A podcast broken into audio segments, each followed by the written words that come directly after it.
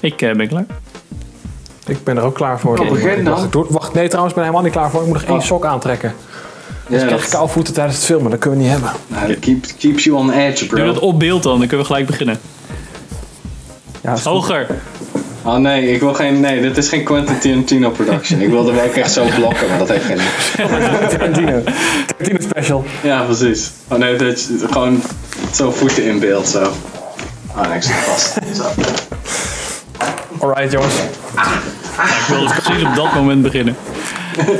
Welkom bij deze dertiende aflevering van Filmers. In deze aflevering gaan we het hebben over allemaal films die alweer uit gaan komen. Want er komen weer films uit deze maand. We gaan het ook hebben over de Roentfunke Jachterwachter film. En alles wat we allemaal gezien hebben. Helaas deze keer zonder Richard. Want die is even op vakantie. Welverdiende vakantie. Maar gelukkig wel met de vaste crew.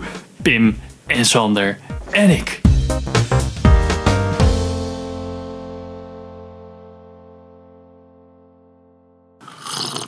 Sorry. Welkom bij een nieuwe aflevering van Filmers. Ik ben Henk. Ik ben Sander. Ik ben Pim.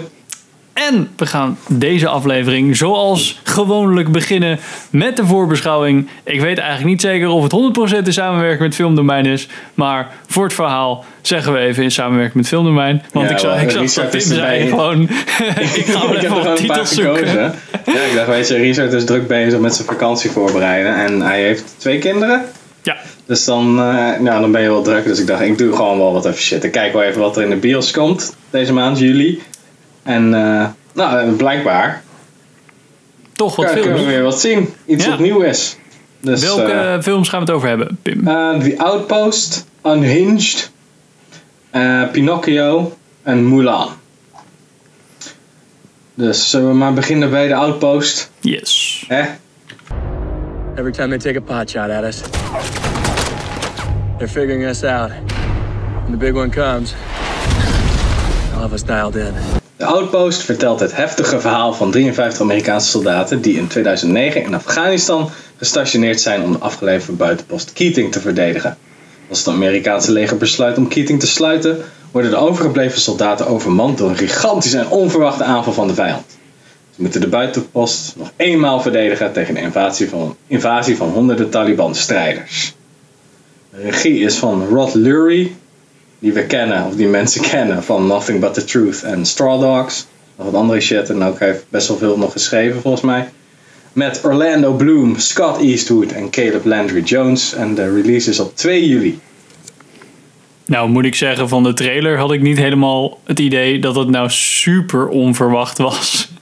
dat die aanval Ja, kwam. ze werden Maar- de hele tijd. De Keating is eh, gebaseerd op een echt verhaal. Dat is echt zo'n buitenpost die echt net in de middle of nowhere ligt. En dan wordt je de hele tijd gepepperd met shit. Omdat het dan gewoon een makkelijk doelwit is. Ze zit op een best wel strategische shit locatie. Als in overal bergen en zo, wat je meestal hebt in Afghanistan. En er wordt gewoon de hele tijd een beetje geschoten. En dan peren mensen weer en worden weer beschoten en peren. En gewoon een beetje om reactie te testen, denk ik ook. Dus ja.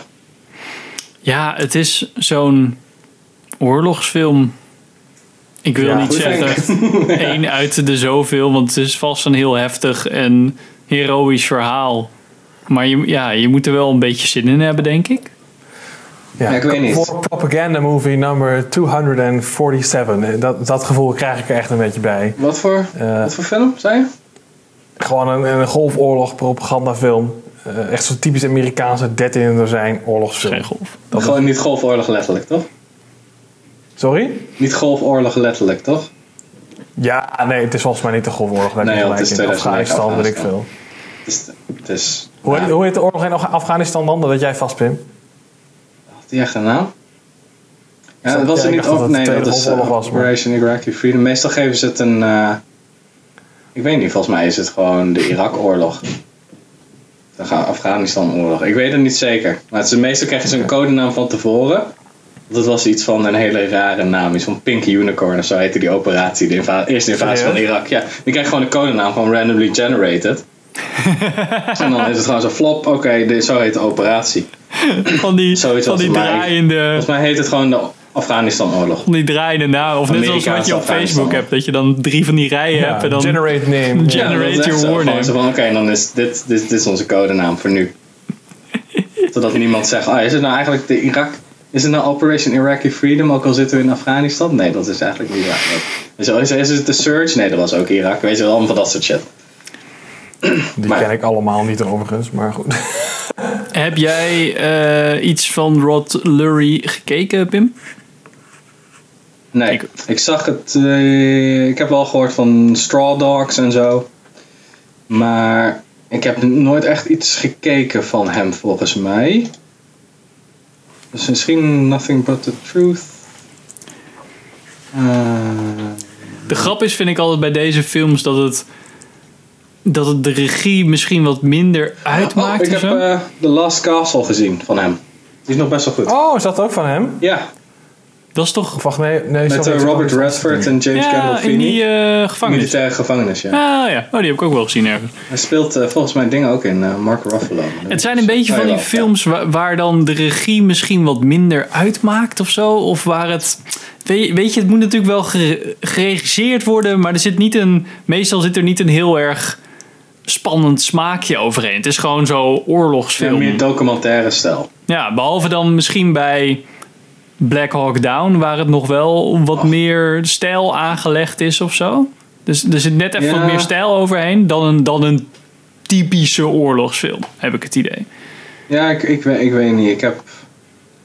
Het is ook maar een beetje wat je... eh, welke kant je op kan gaan met zoiets. Als hij gaat naar, oké, het is meer realistisch en het is, moet claustrofobisch zijn. Ja, Dan heb je natuurlijk wat minder... Dan ga je minder los met camerabeweging. Dan ga je een beetje handheld dichtbij. Ja. Dat maar dan ga je En- bijvoorbeeld niet doen wat ze bij eh, Extraction hebben gedaan of zo. Zo'n one-shot in het midden, Of- zeg maar. Of Dat is juist dan, bij... ehm, of waar je het net over had. Black Hawk Down. Daar is ook heel veel... Het is een hele grote... Daar heb je natuurlijk ook weer... Als je het dan documentaire stijl, film, eh, stijl doet in eh, Black Hawk Down... Je had ook heel veel support. Dus je kan eigenlijk ook gewoon overzichtsshots maken, om het zo maar te zeggen. Want er Mhm. zaten gewoon dudes, een kleine helikopter. Die zeiden, oké... ja, die straat is totaal fucked. Kan je even checken, bla bla bla. er zat gewoon, er zat gewoon een dude in... Die gewoon vertelde van, oké, dit is jouw live feed. Want ze hadden nog geen drones. ja, precies. Ja. Ehm, Scott Eastwood Ja. lijkt wel steeds meer Ja. op zijn vader, moet ik zeggen. Ja, dat is wel zo. Die kan ik echt ben, ik zo, ben- Ik ben nog eh, steeds niet overtuigd of hij een goede acteur is of niet. Meestal niet. Oké, laten we hier niet te lang zeggen. bij hangen. Nee, oké. Oké, volgende patiënt. Eh, unhinged. Om het over een klassieker te hebben. You know what a courtesy tap is, young man? Sounds like this. It's light. It's friendly. Sure, that's what your mom meant to do. No, it's not. Mom. Oké, niks ongewoons in Los Angeles. Waar gefrustreerde bestuurders zich maar al te vaak afreageren op anderen. In het verkeer en zeker wanneer het verkeer muurvast zit. Rachel kan alleen niet vermoeden dat de man waar ze zich net aan ergerde en zo keihard bij toeterde een gevaarlijke psychopaat is die haar niet zomaar zal laten gaan. Da- Dadadadadar. Regie is van Derek Bronte en die heeft ook The Joneses gedaan en London Town. Eh, met Russell Crowe, Jimmy Simpson en Gabriel Bateman. En de release is 9 juli. Waarom staat ze niet in de IMDb? Waarom staat die vrouw? Ah, dat is zeker Jimmy Simpson. Ja. Nee. Ik heb het idee dat ik het hier al over gehad Karen heb met iemand. Maar volgens Karen mij was dat op de. Filmfans podcast. Oh, dat kan wel. Dat ik toen... eh, oh, heb je die trailer gezien? Ehm, Ja, ja, volgens mij wel. Ja, dat kan ik me wel herinneren. Dat dat toen... eh ja, dat was toen net uit volgens mij. Ja, precies. Die trailer dan. Ja, het is een beetje een rare... Zo van, really? Alsof ze zo, zo gepikt hebben van... Oh ja, weet je wat echt heel vervelend is? Als van die eh, mensen dan dit en dit doen. En dan gaat, oh, dan gaat iemand helemaal los. Dat is dan het verhaal. Waarom, waarom maken we niet Falling Down, maar dan met, eh, met auto's en Russell Crowe? Oké. Ja, daar deed mij ook wel heel erg aan denken. Ja. Nou, die, ehm, diegene die Rachel speelt, die zit ook in Slow West. Daar kende ik haar van. Mm. Oh, holy shit. Die film heb ik ook echt heel in het begin, toen we net met filmers bezig waren, gezien. Waar ging die ook weer over? En dat was eh, dat eigenlijk een jochie die gaat samen met eh, Oh, ja. Michael Fassbender. Was met zo'n En die kut gaat dan toch? achteraan... Ja, zo'n fucking depressief einde. Echt Ja, super. ja, precies, ja. Maar wel een goed einde, maar echt zo van, Ja, oké, dit, is, hoor, ja. dit is eigenlijk te realistisch Is soort de mistachtig? Ja, zo van, oeh, zo big oof, big oof moments. Ehm, Oké, wacht even. Eh, Rod Lo- ehm, Derek Borty en hij is uit op 9 juli. Ik weet niet of ik dat al had. Ja. Maar ja, we- echt zo, pff, who cares, weet je wel. Het is zo jammer dat Russell Crowe dit doet, heb ik het idee. Zo van- dan Ik vond? Russell Crowe er ook niet heel goed uitzien. moet Nee, precies. Hij is ook aangekomen volgens mij voor deze rol. Omdat hij... Oh, hij ziet er wel uit als een totale gast die de tota- eh, hele zin van het leven kwijt is. Die eh, crippling depression heeft. eh. Ja, want het is natuurlijk dan de backstory is. Misschien is zijn vrouw net overleden of whatever. En Dat hoor je dan vast op het laatste of zo. oh ja, sorry. En dan Ja, gaat hij hij zegt ook de hele tijd in de trailer zo van... Ja, nu weet jij ook hoe het voelt om alles belangrijk... Weet je, wel, weer zoiets. Ja, precies. Zo'n zo'n bad guy monoloog aan het begin van een Marvel film trailer. Ja. Zo? Maar nu weet je ook wat verlies is. Dat soort shit. Maar ja, het is niet, eh, niet echt een... eh, ik ga er niet voor naar de bios rennen. Nee, ik zie, ik zie ook liever Russell Crowe gewoon in een, in een toffe In rol of zo. Nee, ik vond hem in de Mummy daadwerkelijk nog wel, wel een toffe rol hebben. Maar Maar ja, ja, als uh, Dr. Jekyll. Jekyll. vond ik wel, wel grappig. Maar dit is, eh, nee. Voor mij niet. Nee, ik ook niet. Ik weet, ik weet niet. Voor mij is dit ook een eh, hard pass. Maar de volgende dan, Pim. Pinocchio.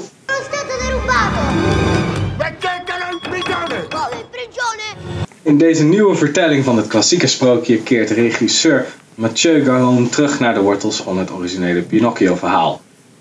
Met deze baanbrekende live-action verfilming creëert hij een fantasiewereld van mysterie en verwondering, vol stralende, grappige en ontroerende momenten. Maar dat ligt meer aan het verhaal.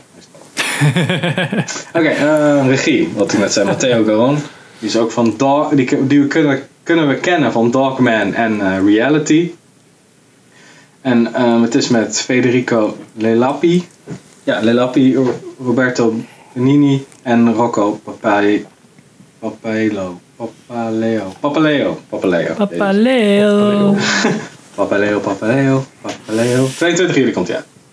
Het is een live-action Pinocchio. Die hetzelfde heet als de film waar... De klassieke film. Waar ze echt een keer mee moeten Tja. ophouden. Tja. Ik vond hem wel gaaf. Ik, zou, ik vond het er wel leuk uitzien. Ja, het is interessant. Ja. Je hebt niet meteen zo wat ik. Ik had dat bij. ehm met die olifant Dumbo. Zat ik echt van. Ik heb meteen aan Ja, de trailer is, van. eh, Dit is geen film voor mij. Dat was Tim Burton ook, hè? Ja, ja, maar dat is een beetje een soort van. Hier za- bij deze trailer zag ik. Oké, dit, is, dit is interessant gedaan. Ja. Nu ben ik nieuwsgierig. En als Ja. hij zich gewoon ehm, aan de originele Pinocchio houdt. Dan goed. Ik vond eh, deze stijl op, op een of andere manier ook een beetje richting eh, Guillermo del Toro of zo gaan. Oh ja. Beetje, ik heb zeg wel een beetje goede. arty of zo. Iets meer, iets, ja, met die boom ook en zo. Dat voelde gewoon een beetje wat, wat meer arty. Of die, ehm Ja, God, hoe gewoon heet die het- gast? Van eh, Black Swan of van ehm, die met eh, Hugh? Jackman. Oh. Hugh Jackman. Ja, over dat hij zijn hij vrouw zoekt Black in het, te maken eh, in het eh, hiernamaals of zo. Maar is dat de Fountain? Ja, die, ja. Daarvoor, misschien ook omdat daar een boom in zit of zo. Maar dat, Daar zit ook een CG Ja, in. een boom, ja. Ja. Oh man, dan heb ik een film voor jou, jongen. Maar ja, het is wel een beetje, ja, net even wat gestileerder. En bij Dumbo was het gewoon allemaal green screen. Ja, maar goed, bij Dumbo, dat was echt zo- Burton, En volgens mij. CG gewoon. Het was gewoon niet Alice in zo... Wonderland en dat soort shit. Het is allemaal van, Ja, maar het is ook een Disney film, weet je. Dus dat is Ja. allemaal gewoon zo plat als een dubbeltje. alles is zo, alles is zo, eh, zo'n bloem zit overal overheen. Ja, dit, klopt, dit ja. was gewoon wel een beetje sexy of zo. Wel, het zag er gewoon Ja, Alsof ze de CG nog hebben oplopen poetsen, weet je wel. Ja, precies. Het het is te, te, te, te mooi. Ja. En het Ja. moet een beetje juist, het is middeleeuws of oud en het is een oud sprookje. Dus er moet ook een beetje een soort van eh, viezigheid aan zitten. Een soort van laagje van, het is alsof het al meteen, ehm, hoe noem je dat? Als je in oude stoelen en tafels handelt. Antiek. Antiek. Ja, antiek. Het moet antiek aanvoelen Ja, al, ja, als live action, zoiets. Ja. Een beetje stoffig, ja. Ja, ja. Ja, dat was Dus wel. ik, En die- ik, vond het, ik vind het wel goed. karaktertje zag er ook wel goed uit van Pinocchio. Gewoon qua... Ja, Ja. gewoon prima. Ik bedoel... Daar maakte ik me zorgen over als je naar de poster kijkt. Dan kan het heel erg snel dat je zo'n Uncanny Valley-achtige Ja. shit krijgt. Maar dat had ik niet in de Ja. trailer. Maar je zag ook niet super, super veel van. Nee, ze hadden het wel een beetje weggelaten, maar ook wel weer aan tafel en zo met die neus. Het was allemaal wel... Ja, het zag er gewoon allemaal goed uit. ik ben benieuwd hoe de facial animation is van, die, van Pinocchio. Daar kan Ja. het eh, denk ik eh, lastig worden. Ja. Ja, ik vraag me af eh, of het echt allemaal CG is. Nee, ik denk dat het Ja, wel gewoon kans is dat met een... eh, make-up is, ja. Ja, je kan het ook zien bij als je naar een IMDb-pagina gaat, Ja. dan kan je gewoon zien dat het eh, Oh, make-up ja, ik niet. inderdaad, ja. Nou, goede keus denk Ja, ik dan cool. ook hoor. Leuk. En Daar leuk, ziet zijn eh, ogen er ook zo levendig uit. die Roberto, dat was toch die van ehm eh, La Vita Belle, of niet? Ja, Ja, Ja. klopt ja. Dat is ook hij wel is Een paar jaartjes ouder. Maar solid acteur. Leuk. Zeker, zeker. Ja, hij is niet zo super bekend, denk ik, in Amerika. Want La Vie en Belle was natuurlijk ook een buitenlandse film. Ja, Alles met ondertiteling, dat moeten ze daar niet natuurlijk. eh. nee, dat kan nee. allemaal niet. Hallo, dan moet je op twee dingen tegelijk Parasite, focussen. Ja, precies. Ja, Parasite is hem net door de ballotagecommissie heen gekomen. Ja, precies. Eindelijk. Oké, en de laatste. Oh ja, oh nou, als we het toch over remakes gaan hebben. Mulan! It is my duty to protect my family. Die mag eindelijk aan de beurt. Hoe je het ook kan doen. Wanneer de keizer van China besluit dat één man per gezin moet dienen, dienen in het keizerlijke leger om het land te kunnen verdedigen, verdedigen tegen indringers uit het noorden, neemt Hua Mulan, de oudste dochter van een respectabele krijger, in het, de, in het geheim de plaats van haar zieke vader in. Oké, cool man. Thanks Pathé voor die synopsis. De in het geheim de plaats van haar zieke vader in. Dus dat doet ze voor als vent om een vent te- vervangen. That's it. Dus, eh, Jesus. She's the man. Nicky Caro, ja, she's the man, baby. She's the man, baby. Nicky Caro eh, heeft de regie gedaan. Die kennen we ook van The Zookeeper's Wife en McFarland USA. Dat zijn een van haar films die bekend voor moeten komen. Ehm, het is met Yifei Liu, Donnie Yen en Li Gong. De release is 23 juli. En deze was niet uitgekomen vorig jaar, nee, begin van dit jaar. Ja. Dat natuurlijk eh, China op slot zat. En dus ze konden geen geld verdienen met Chinese eh, kijkers. Ja. Ja. Ja, volgens mij hebben we het echt, hier echt best wel veel ook al over gehad. Die is best wel vaak langsgekomen. Ja. Ehm, Hij zal vast Ja. weer, ik denk dat hij net zoals Aladdin gaat worden, hetzelfde, maar dan wat verder getrokken naar, oh ja, vrouwgelijkheid. En dat er een paar van die scènes in zitten van, dit, dit zat niet in de originele, dit is net anders Ja, ik, dan... ik kan me de originele niet meer zo goed herinneren. Maar dat was toch al redelijk van... Ja, maar Dat dat, is dus ja, even goed als de meeste dudes. Um, ja, dat is waar. Maar dan nog Of moest... het was eh, het is Zo- geen, geen musical zoals het origineel. Dus dat is op zich wel een verschil. godzijdank. ja, precies. En dat draakje, zit dat draakje er wel in? Uh, en dat had ik volgens mij Ja, laatst opgezocht. Volgens mij is dat of het is een zwaard of een dagger of zoiets. Volgens mij... Oh, er staat op de zwaard staat een draak volgens mij. Ja, ik weet, niet meer wat, ik weet niet meer wat dat was. Nee. Dat hadden we ooit een keer, um, had ik dat uitgezocht of whatever. Te vaak Ik kan me over. dat niet meer herinneren. Het ziet er wel oké uit. Mm, Maar toch. Het is weer Blijft een zo'n Disney film. live action. Ja. Live Nee, het action is een, Disney blijft een film. live action remake van een Disney film. Dus ik weet niet hoe... Ja, het Ja. is ook elke keer niet zo van... Oh ja, we, we pakken elke keer een andere insteek of zo. Het is gewoon letterlijk, wel, weet je nog die film van vroeger? Nou, die hebben we nu nog een keer gemaakt. Dat is zo jammer. Ja. Ga gewoon even een keer... Nou, we hebben nu eh, dit bedacht met Mulan. Oh, interessant. Oh, een hedendaagse Mulan. Oké, nou. Ja, ik weet het niet. Ik- Als ik zou denken, oh het is een hedendaagse Mulan, zou ik meteen zeggen, noem het dan anders. Het is natuurlijk ook wel safe dat je als ouders misschien kan denken van... Oh ja, deze film ken ik wel. Maar leuk dat er een... Oké, ik hoef niet naar precies dezelfde film in de bioscoop. Maar op zich de remake, daar kan ik nog wel aan. Eh, Maar je weet wat je krijgt, zeg maar. Dat is, dat is heel erg. Ja. Ik, ik, weet niet, ik weet niet of ze dat... Meestal heb je zo'n film, als je dat weer kijkt met je kinderen...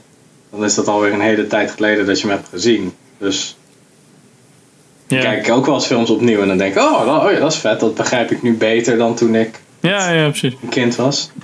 Ik weet niet, ik denk gewoon dat ze dit ook vooral doen omdat ze één, ehm, creatief bankgoed zijn. En ten tweede, omdat ze het nu kunnen doen in live action. Eigenlijk wat, weet je wat James Cameron had met Avatar? Van oké, ik wacht eigenlijk totdat de technologie zover is dat ik mijn Smur- Smurf eh, ehm, Pocahontas verhaal kan vertellen in 3D. Ja, maar op zich dit verhaal hadden ze natuurlijk ook al in eh, 2000 kunnen vertellen of zo. Ik bedoel, Ja, een hele hoop Chinezen bij elkaar trekken in een kostuum, dat eh, is nooit echt een probleem geweest voor eh, Hollywood. Nou of, ja, eh, kijk, ik denk dat het goed Voor China in het algemeen. Ja, dat is nooit echt een probleem geweest. voor, die, voor die strategie kan ik niet, niet spreken. Maar het is natuurlijk wel, zeg maar, de, de- ze hebben duidelijk voor dit verhaal gekozen nu. Omdat ze daarmee natuurlijk massive geld kunnen verdienen op de Chinese markt. Dat lijkt me wel logisch. ja, nu maar- niet, denk ik, maar Ja, als goed, de ja, wereld, zeg maar. Je kan, Een paar maanden Kon- geleden. kon je maar een toen, toen ze de film maakten, laat ik het zo zeggen. ja, ik, ik weet het. ehm, Pandemietje later. ik weet niet. Het is ook gewoon... Zal dit geld opleveren? Ja. En dat zover gaat de keuze, denk ik. Ja, ze hebben straks weer Ja, snel wat weer op, eh, op Disney Plus natuurlijk, waardoor ze weer mensen daarheen kunnen trekken. Wat ze in Amerika natuurlijk doen nu met eh, Hamilton, die, eh, waardoor ze de, ehm, ja. wat is het? De, de eh, hoe noem je dat? Dat je een maand vrij eh, kan hebben, zeg maar. Zijn trial periode, die hebben ze stopgezet omdat ze Hamilton hebben aangekocht. En die eh, in Amerika, volgens mij voor 80 miljoen of zo, hebben ze Hamilton gekocht. En daar zijn ze in Amerika helemaal lyrisch over, over die eh, musical. En, Ja, dat is een musical. Ja, hebben ze. Ja. ja, en die Ja, staat dat is een dus... soort van hip-hop. Oh, een musical over Hamilton. En ik had er een stuk van gezien. Ik zat echt zo van.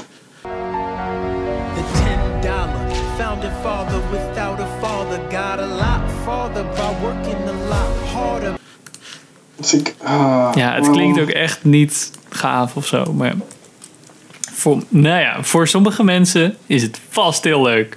Ja, maar met heel veel dingen. Omdat wij niet begrijpen waar mensen iets cool vinden. Ja, precies. Maar misschien Oh, is het dus voor, voor straks dan dat Mulan over een paar maanden of al, al dan niet een paar weken op Disney Plus verschijnt. Zodat ze denken, nou ja, dan kunnen in ieder geval heel veel mensen Disney Plus aanschaffen of een subscription krijgen. Waardoor ze weer, ze hebben toch niet zo heel ja. veel nieuwe content, kunnen ze dat gewoon erop eh, gooien. Nou, heel eerlijk.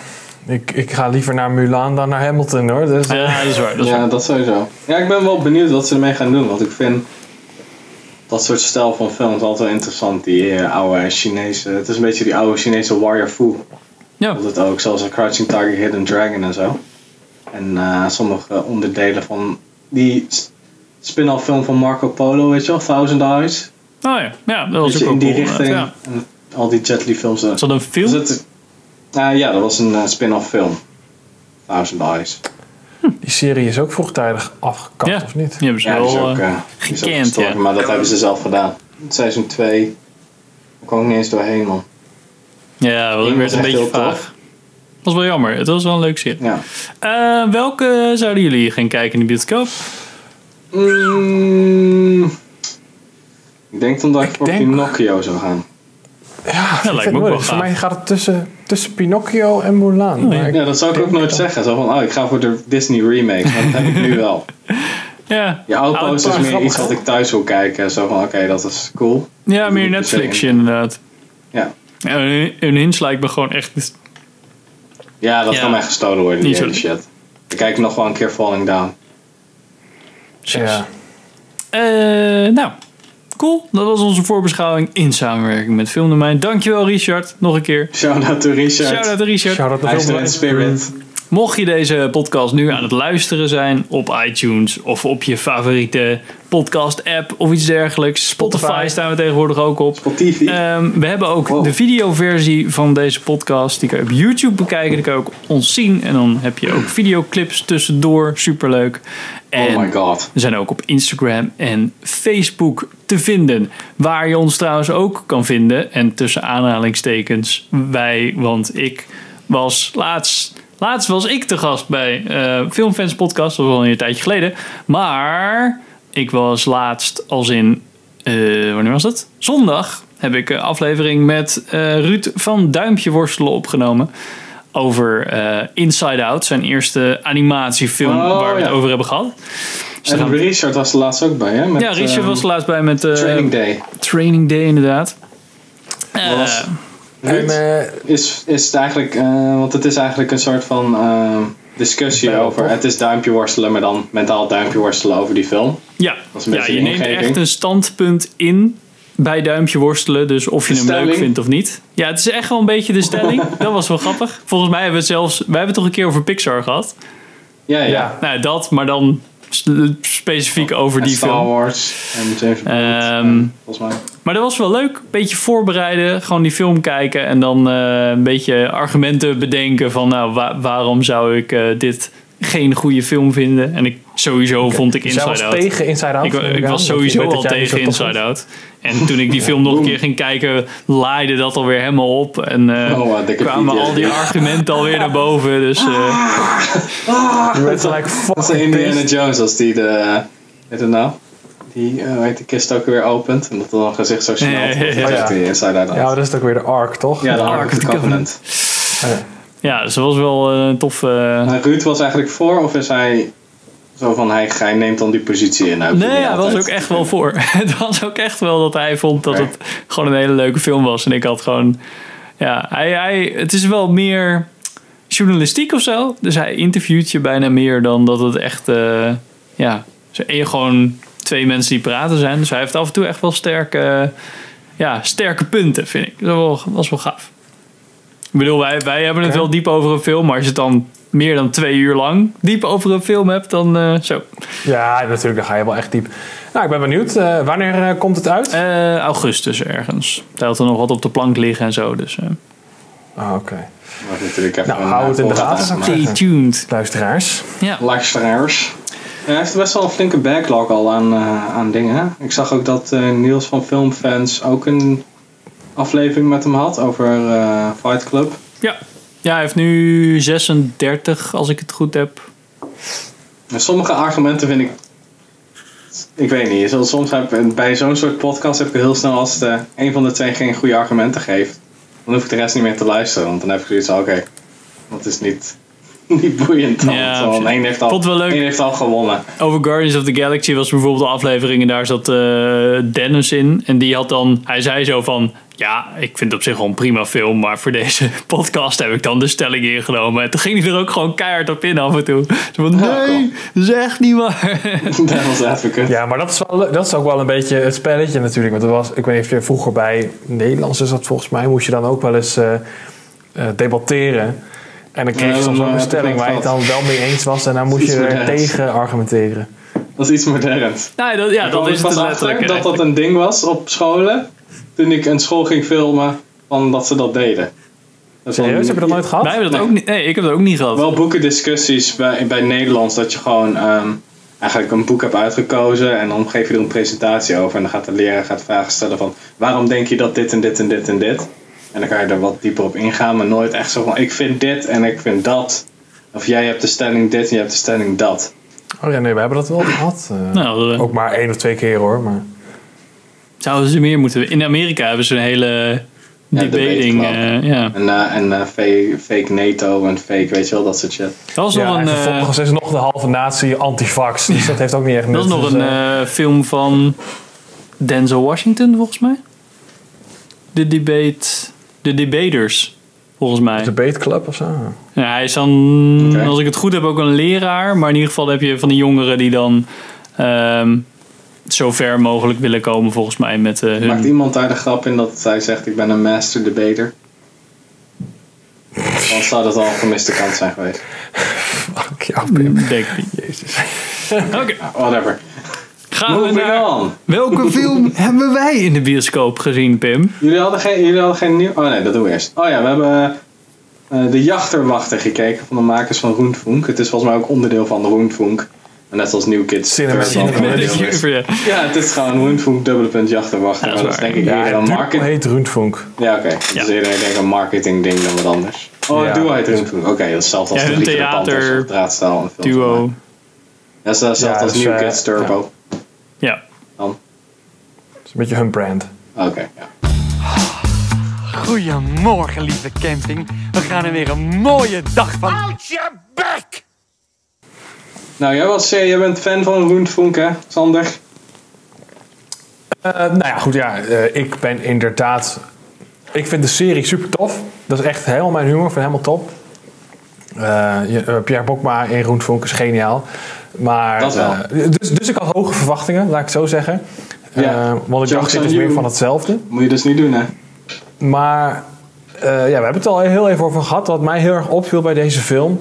is dat de, de serie Roenvolk zijn allemaal korte afleveringen, 20 minuutjes... en het zijn eigenlijk allemaal sketches van een paar minuten. Dus weet je, heb je er weer vijf, zes sketches per aflevering. En je merkt bij deze film heel erg dat... Ja, dat dat niet heel goed werkt, zeg maar, als je het in een format van anderhalf uur gooit. Dus het voelt heel erg als ze hebben gewoon leuke scènes zitten bedenken en vervolgens een soort van, ja, dat een beetje aan elkaar geknoopt of zo. En ik vind het eindresultaat eigenlijk niet super, om heel eerlijk te zijn. Ik heb lang niet zo hard gelachen bij deze film als bij de serie. Oké, ja, ik vond het ook gewoon sommige dingen echt super niet grappig. Want ik snap dat ze absurdistische humor doen. Maar dat is geen excuus. Zo, dat is een, Nee, beetje, mijn, dat is een nou beetje mijn instelling. Omdat Dat is ja, wel- dat een klein kind eh, gaat schelden. Zo van ja, dat hebben we nooit eerder gezien. Zo van op. Dat is, dat is niks nieuws. Dat is niet onverwacht. Ja, dat is wel, wel grappig dat je, dat je dat zegt inderdaad. Wat in die serie natuurlijk, die serie speelt zich af op een middelbare school. Dus daar wordt heel erg gespeeld met echt de, de types die iedereen herkent, zeg maar Mhm. ook uit hun eigen middelbare schooltijd en zo. En dat werkte heel goed. En nou, dat, daar kunnen ze nu niet op terugvallen, want het speelt zich niet af op een middelbare school. Nee. Ehm, en ik, nou goed, wat, ja, het was mij ook opgevallen inderdaad. Ik vind het gewoon veel minder, veel minder grappig oprecht dan de serie. Ja, er zaten wel grappige stukjes in hoor, Ja. daar niet van. Ja, er zaten leuke momenten in. Sommige momenten waren van die what the fuck momenten. Maar dat was meer een soort van schok. Schok moment. Zo van, ik, maar het is, ik vond het begin. Aan het begin vond ik het. Had ik best wel zoiets van: oh, oké, dit wordt best wel leuk. Want dan heb je natuurlijk dat kindsterretje. En dat is eigenlijk het hele. Elk album is een schreeuw om hulp. En niemand ziet dat. Dat vond ik wel net op de rand van raar genoeg dat het, dat het leuk blijkt. Zo van oh, een extra overdrijving, maar de rest was allemaal zo. Ja. Was wel, het, wel- ik vond het gewoon niet, niet boeiend. Het voelde Nee. allemaal heel erg plat. Nee, ja, ik ben het met Niet je op de eens. goede Ik denk, manier. dat, ik denk dus dat dat heel erg komt dat het niet benaderd is als zijnde een, een film met zeg maar een arc 1, 2 en 3, maar eh, losse sketches. Ja, gewoon een En hele lange aflevering. gebreid aan elkaar, Ja. weet je. Ja, de, de, de, de scènes die er doorheen zaten, die voelden dan ook weer een soort van als losse dingen. Dus die twee bad guys die dan weer iets met elkaar hadden en zo. En die oude mensen die erbij gehaald werden. Het was echt... Super raar, hè? Ja, het was wel echt weird. maar het strooien met shit. Ja, precies. Het was meer strooien dan dat het nou echt een goede, goede opbouw had. Ehm, Ja, echt een beetje zo'n eh, shotgun approach. Ja, het is ook wel ge- het is geregisseerd door eh, Rob eh Lu- Lugge. Luker? Luker. Ook Ruud Funk afleveringen heeft geëdit, eh, of, eh, ge- geregisseerd en wat shorts. Ja. En eh, nou ja, het is ook gewoon geschreven door die twee, die Tom en die Jannik. Die ook in de film zitten natuurlijk. Ehm, ja, ik, de trailer was ook voor mijn gevoel de eerste 10 minuten bij elkaar geëdit. Wat nog best wel sterk was. Ehm, en waardoor ik het idee had van, nou, het is in ieder geval een, iets meer een sfeertje dan de, de standaard eh Vlodder in Amerika eh, film. maar ja, dat, dat werd al snel. Ja, ik vind dat Ook hele hetzelfde. absurd, absurdistische of zo, dat, dat vind ik helemaal niet zo boeiend. Of dat vind ik meestal niet heel leuk. Ehm, eh, behalve als het nou echt goed gedaan is. En dit vond ik dan, ja, inderdaad van hak op de tak en een beetje overdreven dingen. Het is, eh, Ja, ja. Ik had gehoopt op eh, de Mon- Monty Python eigenlijk. Maar dat kreeg je niet. Want Monty Python is ook alleen maar losse sketches. En dan maken ze films. Dat is eigenlijk nog steeds Monty Python. Maar dat is, er zit een hele soort van goed framework omheen. Een soort van de kadering is heel nice gedaan. Ja. En, En dan mag er best denk- wel eens iets tussendoor zitten. Dat dan even een Ja. hele andere scène is. Dat is echt wel prima. Maar dit was te toch veel. op een Ja, of andere is manier te veel. Ze hielden zich niet zo. Dat is een beetje. Ze gooiden alles, wat we net zeiden, ze gooiden alles erin. En eh, als je naar Monty Python kijkt, dan doen ze sommige grappen kunnen gewoon niet, omdat dat dan niet past binnen die context. dan doen ze dat wel ja. in een andere film, want dan past het wel binnen die context. En hier doen ze dat, was het gewoon, oké, we proberen gewoon alles. Waar speelt zich af? Ja, op een camping. Want daar kan je heel veel verschillende karakters in flikkeren. Oké, het kon ook net zo goed een appartementencomplex zijn eigenlijk. En dan Ja. is hij... Ja, ja, die setting sloeg eigenlijk helemaal nergens op. Met een appartementencomplex had je denk ik meer vrijheid gehad in wat je deed. Het is eigenlijk als ze dat moeten doen. Want dan kan je ook gewoon allemaal verschillende rare types hebben. Allemaal archetypes. Maar dan ook een soort, een veel meer een verschil van... Ja, maar dit was goedkoper. Dit kon je gewoon op een vuilnisbelt ergens na de, naast de A12 doen. En dan... eh, Ja, dat is ook wel weer zo. Ja, langs de A12. En dan moet je wel echt weer zo'n zo'n gebouw hebben die eruit ziet als een receptie. Je hebt vast wel ergens een, een leeg appartementencomplex, denk ik. ja, ja, ja. Ja, Anders betalen we wel weer extra belasting en dan flikkert het filmfonds daar gewoon geld tegenaan of zo. Ik weet niet meer hoe dat werkt. Ja. nou ja, die hebben natuurlijk gewoon gedacht, weet je, Roentvonk, super populair. Als we die veel gasten een funding geven voor een film, verdienen we dat sowieso terug. Dat is Ja, en, waarschijnlijk de misschien, enige en misschien is dat ook wel zo. Dat weet ik nog niet. Nou ja, is nu met corona waarschijnlijk niet, maar Ja. Het is net het, het... Volgens mij hebben we het hier ook eerder over gehad. Het voordeel van er is minder in de bios. Met ook nog het nadeel van er gaan minder mensen naar de bios. Dus misschien... ja, ik kan me ook wel voorstellen dat je misschien wel dan eerder denkt van... Oh, ik speel het op 7, ik ga nog een keer naar Inception of eh, Interstellar. Of een soort van, je weet zeker dat je vermaakt wordt. Als je dan al, ja, misschien niet zo vaak naar de bios gaat of zo. Misschien heb je hem niet in de bios gezien. Helemaal box office shit. Oeh, ja, ik kan me nauwelijks voorstellen. ik heb hier wel een box office data, maar ik weet niet hoeveel. Van Roentvonk, ja? Ja, van eh, de jachterwachter. Maar ik vond, ja, 2020. ik vond op zich dat, dat gewoon zijn- het karakter wat dan die... eh, ik weet niet of dat nou die Jannik is of die Tom. Maar in ieder geval die lange slungel. Ik dacht, eigenlijk dacht ik, wat is die goed gecast? Maar ja, dat is gewoon hij. ja, precies. Ik dacht, wel, omdat ik dus Roenvoek nog nooit gezien heb. Dus ik wist gewoon niet wie die gasten Of waren. hij, dat, hij was Mr. Roentvonk. Ja, precies. Maar ik, ik vond wel, ik vond, ja, wel een beetje een zeurderig karaktertje of zo. Maar hij deed het wel, hij deed het wel grappig. Maar dat, dat ook al met die vader en zo. Aan het begin dacht ik al een beetje van, hmm, ik weet niet of ik dit nou helemaal lekker trek. Ja, nou ja, ja. Ja, Het is, ik vind het een, eh, een nobele poging, maar het, het is gewoon niet. eh ze hebben het niveau van de serie zeker niet weten te bereiken. Maar ik, ik, ik raad toch iedereen aan. Die serie is gewoon wel leuk, weet je. Nou, of je moet niet van absurdistische humor houden, maar ja, dan is het Het ligt, inderdaad het ligt er een beetje aan. Ik heb er nooit echt zo naar gekeken. Ik heb alleen die stukjes gezien van Pierre Bokma als Duitse leraar. En dat vond Het ik is wel leraar, hè? ja. Maar verder, verder niet. Dus je kan altijd nog even checken. Heel wel. Nou, ik vind het in ieder geval heel tof. Oké, hebben we nog filmnieuws? Ik was Ja, aan ik het heb nog wel naar... zitten zoeken, maar ik heb niks noemenswaardigs kunnen vinden. Ja, alle producties en zo liggen natuurlijk ook echt stil. Dus er is denk ik ook gewoon niet zoveel nieuws. Nee. Ja, ik zat er te kijken naar eh, zo van, nou, wat is het filmnieuws? En dan had ik even gewoon een filmtotaal. Like gewoon, ja, wat is er filmnieuws? Geef filmnieuws, nu internet, maar doe magie voor mij. En dan was het echt zo van, oké, eh, die cyborg die kapt met, eh, wat die zei, die neemt afstand van Justice League en zo. Als die cyborg speelt. Die zit Josh Whedon dan af te kraken of whatever. Johnny Depp eventjes terug als Jack Sparrow. Voor een reclame denk ik. Ik ga niet eens op klikken. Ja, eh, ik moet zeggen, Film Totaal is wel goed bezig met hun eh clickbait eh, titels eh, tegenwoordig. Man, nee. Gerucht, Marvel begint vrij snel met de opnames voor Spider-Man 3. Goh, oh, dat had ik niet verwacht.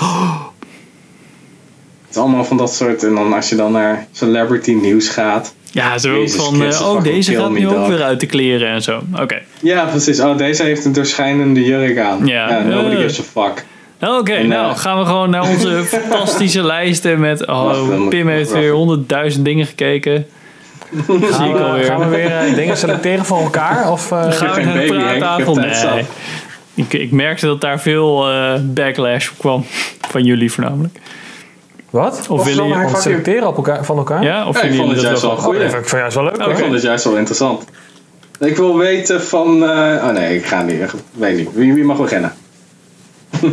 Sander, Oké, voor wie moet ik kiezen? Pim. Voor Pim. Oké, Pim. Totaal dan mag niet geïmproviseerd. kiezen. Oké, Even voor de mensen die eh, nog nooit geluisterd hebben. Oké, dit is de praattafel. We gaan het nu hebben over dus de dingen die we gezien hebben.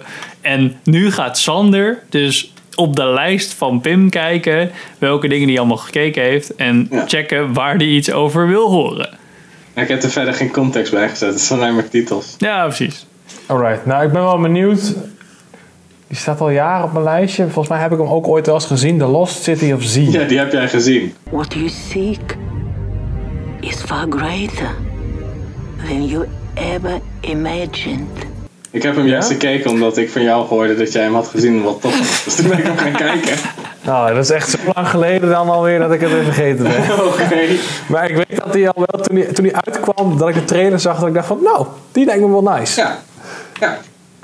En? Ja, wacht even, ging dat niet over Congo of zo? Eh, nee. het gaat over het oké, Amazonegebied. Dan moeten ze dat in kaart brengen tijdens... eh, voor de Eerste Wereldoorlog zelfs. Ergens in, in ja, begin 1900, ja. Dan zeggen ze, oké, dit is een eh Amazonegebied. Dit is nog helemaal onontdekt. Geen idee. En dan moet dus een Britse soldaat... die eigenlijk een beetje vast zit in zijn rang... ehm, wordt dan eigenlijk daarop uitgestuurd van... oké, ga maar met wat dudes, ga maar wat doen. Want hij heeft ook een studie gedaan in... ehm, eh, kaarttekenen en dat soort dingen. Ze dachten, oké, dan doen we dat. En dat is heel erg belangrijk voor onze handel. Dus als de Britten dat hebben... van, Oké, wat gebeurt, waar is de Amazone-rivier ontstaan? Waar zit het aan vast? Dan is er misschien een Ja. potentie voor nieuwe handelsroutes. Dus hij wordt daarop afgestuurd met een eh, paar lui. Ja, daar, drijft alweer iets naar boven inderdaad. Ja. En dan komt hij er opeens raar, achter. raar wat ze tegenkomen. Dan komen ze bij eh, de. ehm, en dan is zo'n gemeenschap, zo'n society, weet je wel. Gewoon van die Britse hoogopgeleide intellectuelen. Die doen dat dus. Dat, eh, dat in kaart brengen en archeologie en zo. En daar komt hij dus bij. En dan gaat hij dus erop af. En dan vindt hij bewijs van een verloren beschaving. Dus dan denkt hij van, oké, wacht even, al die verhalen over zo'n stad van goud of een stad die we nog nooit hebben gezien, die zijn misschien ehm, waar. En dat wordt natuurlijk totaal niet geaccepteerd door de Britten. Die zeiden, oh ja, al die fucking savages, die hebben natuurlijk geen idee. En hoe vaker eh, onze hoofdrol eh, ontdekkingsreiziger, onze hoofdrolspeler slash ontdekkingsreiziger daar komt, hoe meer hij een soort van van zijn vooroordelen afstapt. Hij had er sowieso al niet zoveel. Maar dat hij ook echt gaat, mens, gaat praten met die, de savages. Zo van, oké, we moeten ze gewoon een gift geven. En we moeten met ze praten. Want zij, weet, zij leven hier al eeuwen. Dus waarom gaan wij een beetje met onze boot een beetje dood te gaan? Weet je wel? Want het is al eten raakt op. En mensen worden gek om de hele tijd op een fucking rivier te zitten. En je hebt krokodillen, piranha's en andere stammen die natuurlijk gewoon op hun bus beginnen te schieten. Dat soort shit. Dus daarbij eh, ehm, is het dus jaren en jaren probeert hij mensen te overtuigen en ook zichzelf dat er dus een, een verloren stad is. En dat is gebe- eh, gebaseerd op een echt verhaal. De spoilers van iets wat al iets van 200 jaar oud is. Ehm, hij raakt dus de laatste keer dat hij gaat. Tom Holland zit er ook in, Charlotte de. Ja. Dat is dus de zoon van die gast. Dus zo lang is het al. Hij heeft de Eerste Wereldoorlog doorgemaakt. Dan wordt hij eh, ehm, tijdens de oorlog raakt hij gewond door mosterdgas. Dan wordt hij blind. Dan krijgt hij zijn ehm, zicht weer terug. En dan gaat hij dus samen met zijn zoon, gaat hij voor de laatste keer gaat hij daar naartoe om te kijken of het echt waar is. Er is al heel veel ontdekt, dus ze weten ongeveer waar ze moeten zijn, om het zo maar te zeggen. En dan verdwijnt hij gewoon, wordt nooit meer wat van hem vernomen of zijn zoon. En hoe ze dat hebben aangepakt in de film is best wel interessant, want die laat het ook een beetje open. Toen was ik even aan het kijken naar, oké, wat is nou de echte, het echte verhaal van die ontdekkingsreiziger? En dan blijkt dus dat het best wel omstreden is. Of het verhaal van, van die knakker. Dus of, het nou echt, of hij echt nou een, eh, een ingeving, had, ingeving had die echt een oorsprong had in genialiteit en ervaring en dat soort dingen. Of gewoon een soort van na een tijdje een droom achterna zat en toevallig had hij gelijk. Want de kans is super groot dat er allemaal onontdekte shit in het Amazonegebied is. Want dat is huge. dus dat is een beetje een soort van de, was hij nou echt goed of niet? Of had hij echt gewoon een soort van visie die ehm, eigenlijk de, de hele gedachtegang veranderde van hoe de blanke mensen, om het zo maar even te zeggen, tegen, tegen die, de inboorlingen of de inheemse ehm, inwoners keek.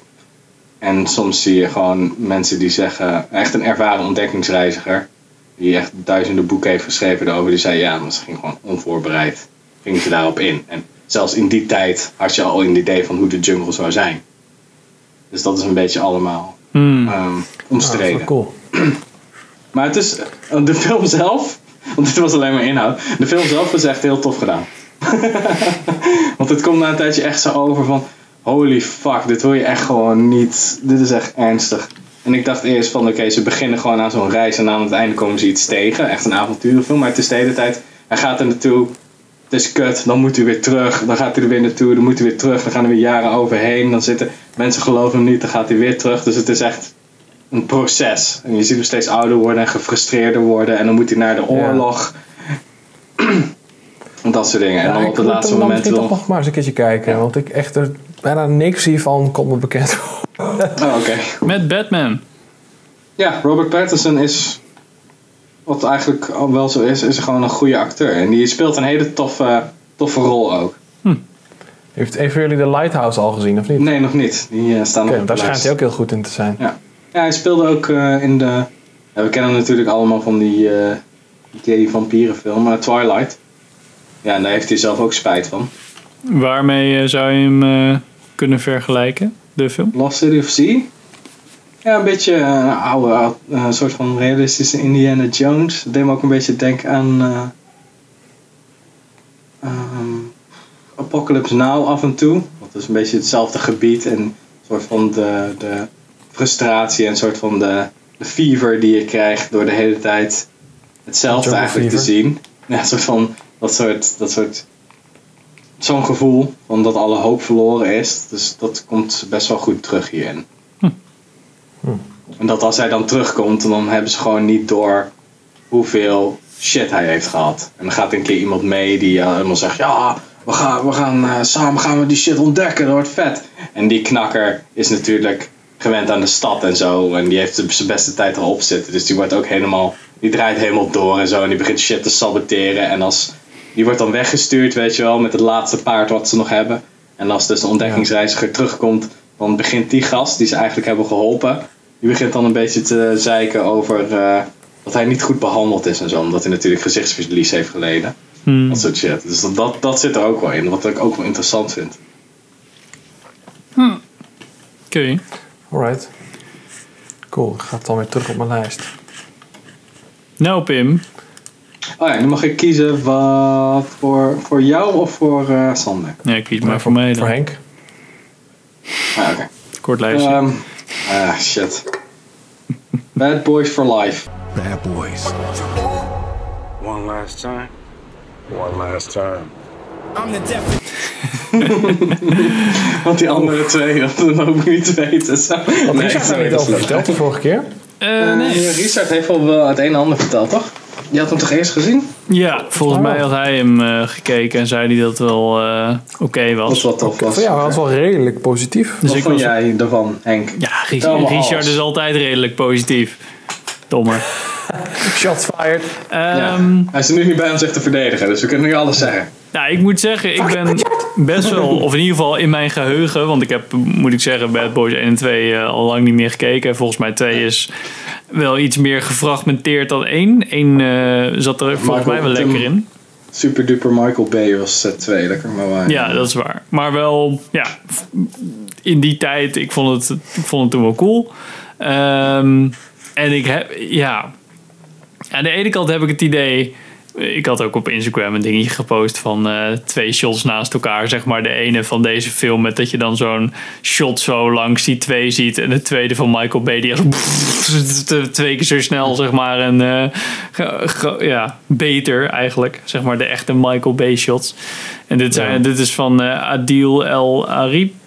Ja, die twee. Adil en eh, Bilal. De twee Belgische regisseurs die deze film hebben gedaan. Ja. En de gist is eigenlijk... Martin Lawrence kan niet acteren.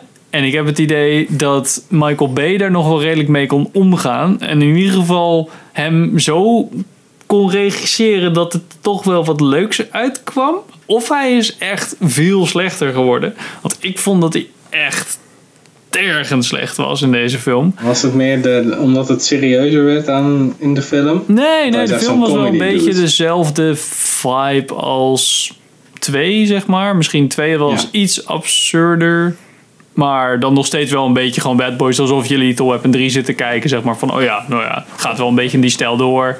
Beetje I'm getting too old for this shit natuurlijk. Maar op zich Ja, wel prima. En Will. Smith is gewoon Will Smith. Is gewoon wel solid. Gewoon wel, wel leuk. Maar ja, die Morton Lawrence, die, eh, ja, die trok ik echt heel slecht.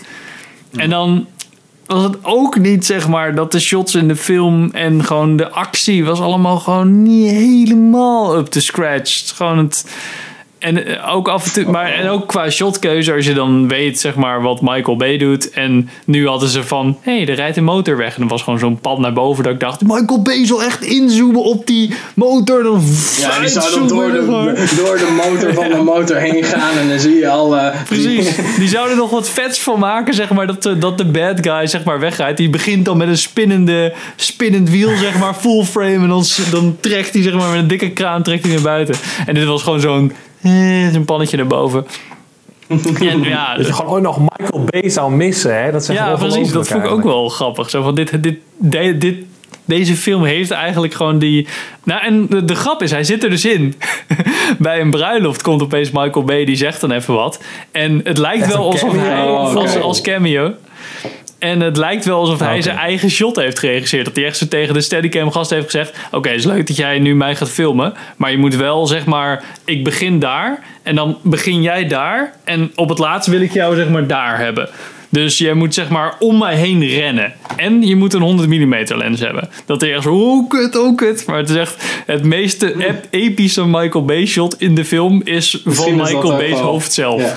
Misschien is dat wel een soort van een inside joke van natuurlijk die regisseurs. Want dat zie ik dan ook wel de regisseurs doen. Nou ja, dat, is, wij maar- kunnen dit niet, maar we hebben er wel een soort van Michael Bay shot met Michael Bay. Zo van, kijk, we snappen echt wel waar, waar, waar dit vandaan komt. Nou ja, en dat, en dat is prima natuurlijk. Maar ik had niet het idee dat ze verder in de film heel erg soort van hun eigen sausje er heel goed overheen hadden gegooid. Een beetje zo'n Peter Burke-achtige regisseur die, die ook probeert richting. Volgens mij was dat ook een soort van Michael Bay rip-off Ja, regisseur. Peter Burke is een beetje, die, eh, dat is een beetje loszand. Soms werkt het heel goed en soms niet.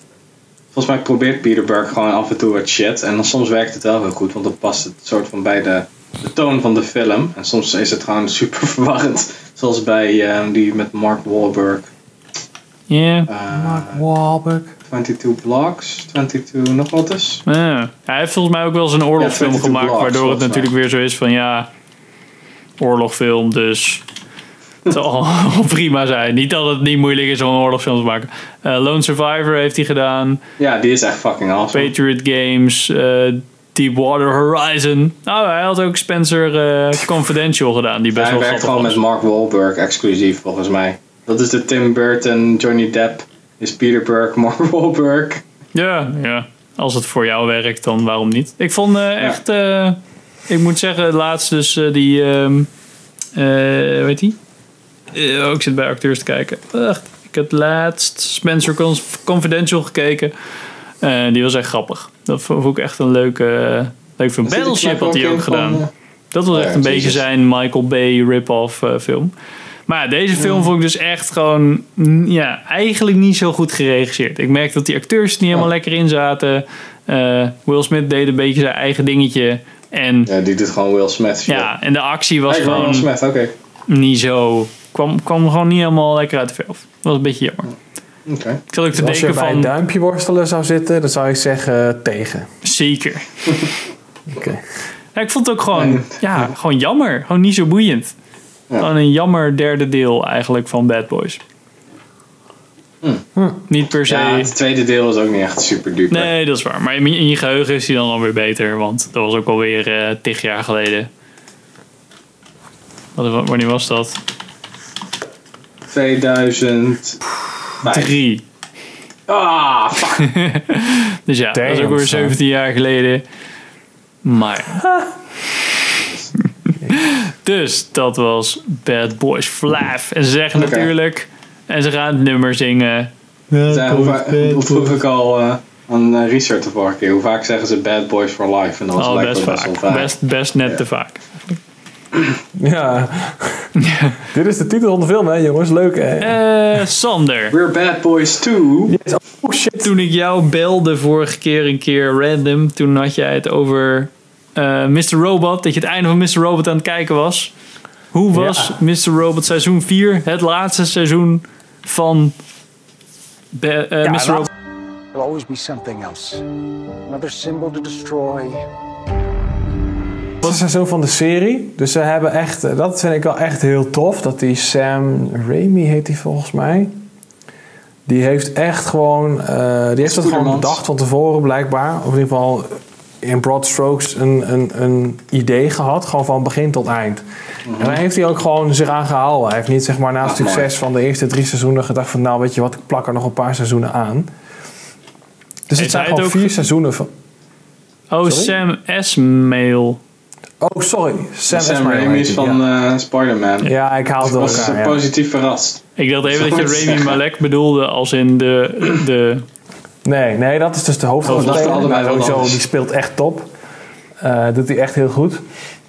Maar wat ik gewoon, ik was heel erg onder de indruk. Want eh, dit seizoen 4 die, die is al een tijdje uit. Ik heb hem gewoon wat later gekeken. Ja, 2019 Eh, dat- oktober kwam die uit. Ja, precies. Zonder te veel te spoilen, want wellicht dat mensen hem nog een keer willen zien. En het lijkt Ja, me ook ja, wel ja, ik leuk ik zal niet eh, op de inhoud ingaan. Maar ik, wat ik heel erg goed vind aan die serie is dat eigenlijk gewoon... se- seizoen 1 is heel erg onderscheidend in de zin dat er gewoon echt een hele vette twist aan het eind zit. En dat hebben ze eigenlijk best wel goed weten vast te houden van seizoen op seizoen. Dus er is, iedere keer is er een toffe twist. En het niveau van de seizoenen in, in hun geheel gaat ook iedere keer omhoog, naar mijn mening. En dat vind ik, ja, dat, dat is bij heel veel series is dat natuurlijk niet het geval. Daar heb je gewoon, in het best case scenario is het gewoon dat het een beetje hetzelfde, ja, Sherlock. hetzelfde niveau vast. Dexter. Ja. Oké, ze kan Ja. Dit, dit laatste seizoen van, van Mr. Robot echt qua ac- acteerwerk, regie, maar ook echt camerawerk vooral, vind ik echt, echt heel vet gedaan. Dus echt gewoon net weer een stapje beter. Maar Net als we, we, eh, je hebt natuurlijk Better Call Saul het nieuwe seizoen wel gezien, volgens mij Pim. Ja. Dat was ook allemaal weer net even iets gelikter dan de vorige seizoenen. Nou, dat is Ja. hier ook iedere keer gewoon weer net even wat, wat toffer. Ja, ik kwam niet Dus door seizoen... vers. Ik kwam niet door seizoen 2 heen, want na een tijdje zat ik zo van, oké, ik snap het, je voelt je kut, whatever, de wereld is kut, blijkbaar. Ja, nou, Bla, moet je, bla, bla, bla, bla, bla. dan moet je eigenlijk moet je gewoon even doorzetten. Want Ja, dat, dat zeg je ook met, eh met Watchmen. ja, maar Dat hoor ik veel te vaak. Bij Mr. Robot is dat echt gewoon zo vet. Dan heb je gewoon in aflevering 8 of 9, dan is het gewoon. Dan is één scène en dan valt alles ineens op zijn plek. Het is gewoon zo vet gedaan. Ja, oké, oké. Maar weet je, dan, dan kan ik het argument geven van... Je moet Ja, niet... uiteindelijk als je, als je het niet leuk vindt om te kijken, Ja, als je het saai vindt, moet je het uiteindelijk gewoon niet doen. Ja, precies. Maar het is dat zo van, ja, oké, als, je, als je zegt, ja, je moet er even doorheen, door de helft van het fucking seizoen. Dat is, weet je... Nou ja, kijk, je moet. Nee, goed, dat is natuurlijk niet zo. Als je het niet leuk vindt, moet je het niet doen. Want het is gewoon het gros van het Nee, ik seizoen. vond het eerste seizoen vond ik echt heel tof. Alleen ik zat zo van, ja, ehm, hoe lang hou je dit vol? En mijn, Nou, ik kan je in ieder geval vertellen, ze houden het vol. Dat doen ze echt wel. Oké. Ja, en dat, daar zat ik over na te denken. Van die, die toon, hoe hou je die toon vol? De, de kwaliteit snap ik wel, want dat kan je wel zien. Maar de toon is echt zo'n de hele tijd. Ja, je Nou, bent een hacker die eh, de rest van de wereld kut vindt. Whatever. Ik, nou, dat goed op zich in, in die zin. ik bedoel, het evolueert zich wel. De stakes worden steeds, steeds groter. En het is, in het begin is het natuurlijk vooral, gaat het vooral over Elliot. Ehm, maar dat breidt zich wel uit, zonder al te veel te spoilen. Het gaat, ja. Als je echt zeg maar, in seizoen 4 op een gegeven moment komt. Gaat het, is hij nog steeds de hoofdrolspeler hoor. Maar dan gaat het niet meer echt over, alleen maar over hem en zijn depressie en zijn eh, En psychische zijn problemen. goudvis zeg en dat soort bullshit. Ja, oké. Nee, ja, nee, misschien, misschien ga ik dan wel verder met. Volgens mij had ik echt de eerste aflevering van twee gezien. Toen was ik er wel een beetje. eh, en dat is ook alweer jaren geleden. Maar vetste, vetste einde, serie einde in een lange tijd of ooit of...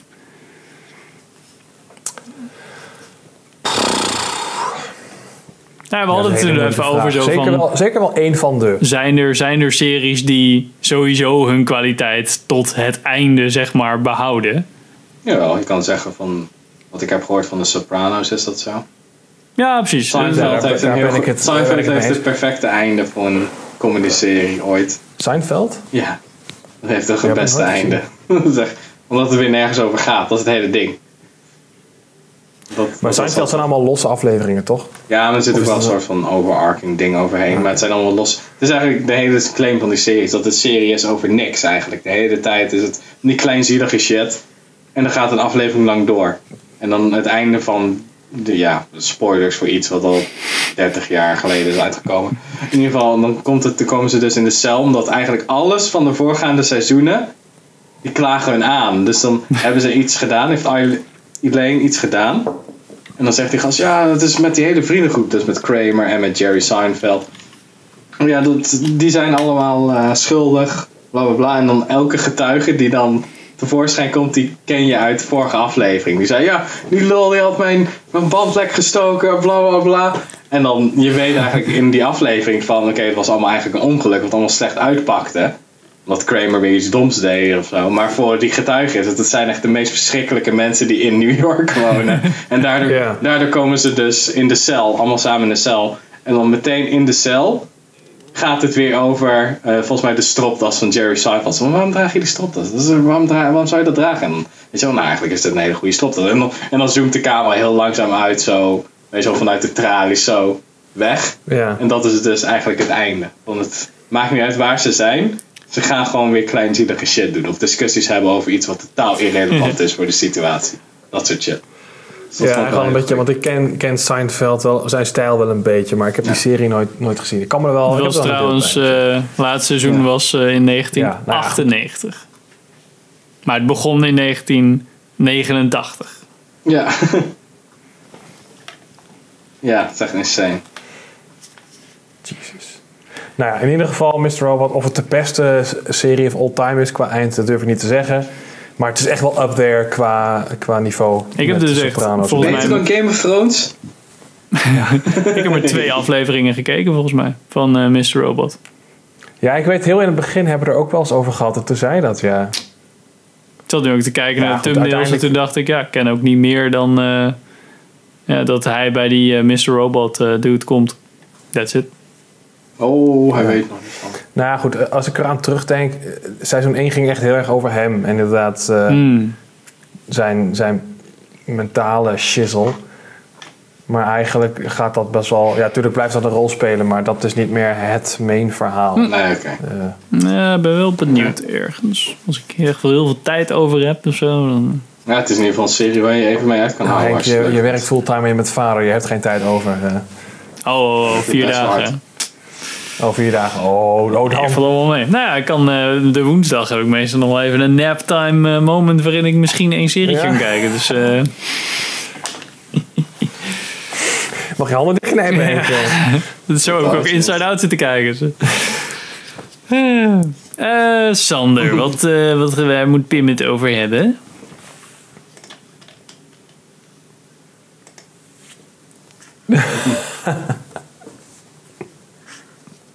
Hoorde, hoorde Sander Oh, mag er wat kiezen? Nee. Ehm, ja, je, je stoorde een beetje, Henk. Oh, Nee, stort een beetje, Henk. ik denk dat eh, mijn vrouw Oh. te veel Netflix aan het kijken is. Ja, of eh, één die zit op je internetkabel te knagen, dat kan ook. Oké, oh, oké. Ja, ik vind het wel eh, lastig. Ik ga gewoon iets randoms eruit kiezen. Eh The Dead Collector. We're supposed to be debt collectors, yeah? We didn't collect anything. Erbij Yay! staat dat het eh Ik was- verrassend grappig en goed gedaan is. Ja, ik was, een, eh, ik was in een. Ik weet niet, ik was in een knokfilmbui voor een week. dus elke avond van, ik ga wat. Ik ga een B-film kijken, een B-knokfilm. Meestal hedendaagse B-knokfilms met wat budget erachter zijn nog best wel goed. Wij zijn verrassend leuk. Dus ik zocht zo van, ah, wie is ook weer die acteur die altijd soort van, die herken ik altijd en die is altijd best wel goed. Ja, hoe heet hij ook weer? En toen was ik gewoon Netflix zo. uh, Scott Atkins volgens mij, want die had ook ooit een bijrol in ehm, Zero Dark Thirty en in eh, die, Cape, die Cape Dude. Benedict Cumberbatch in een Cape. Dr.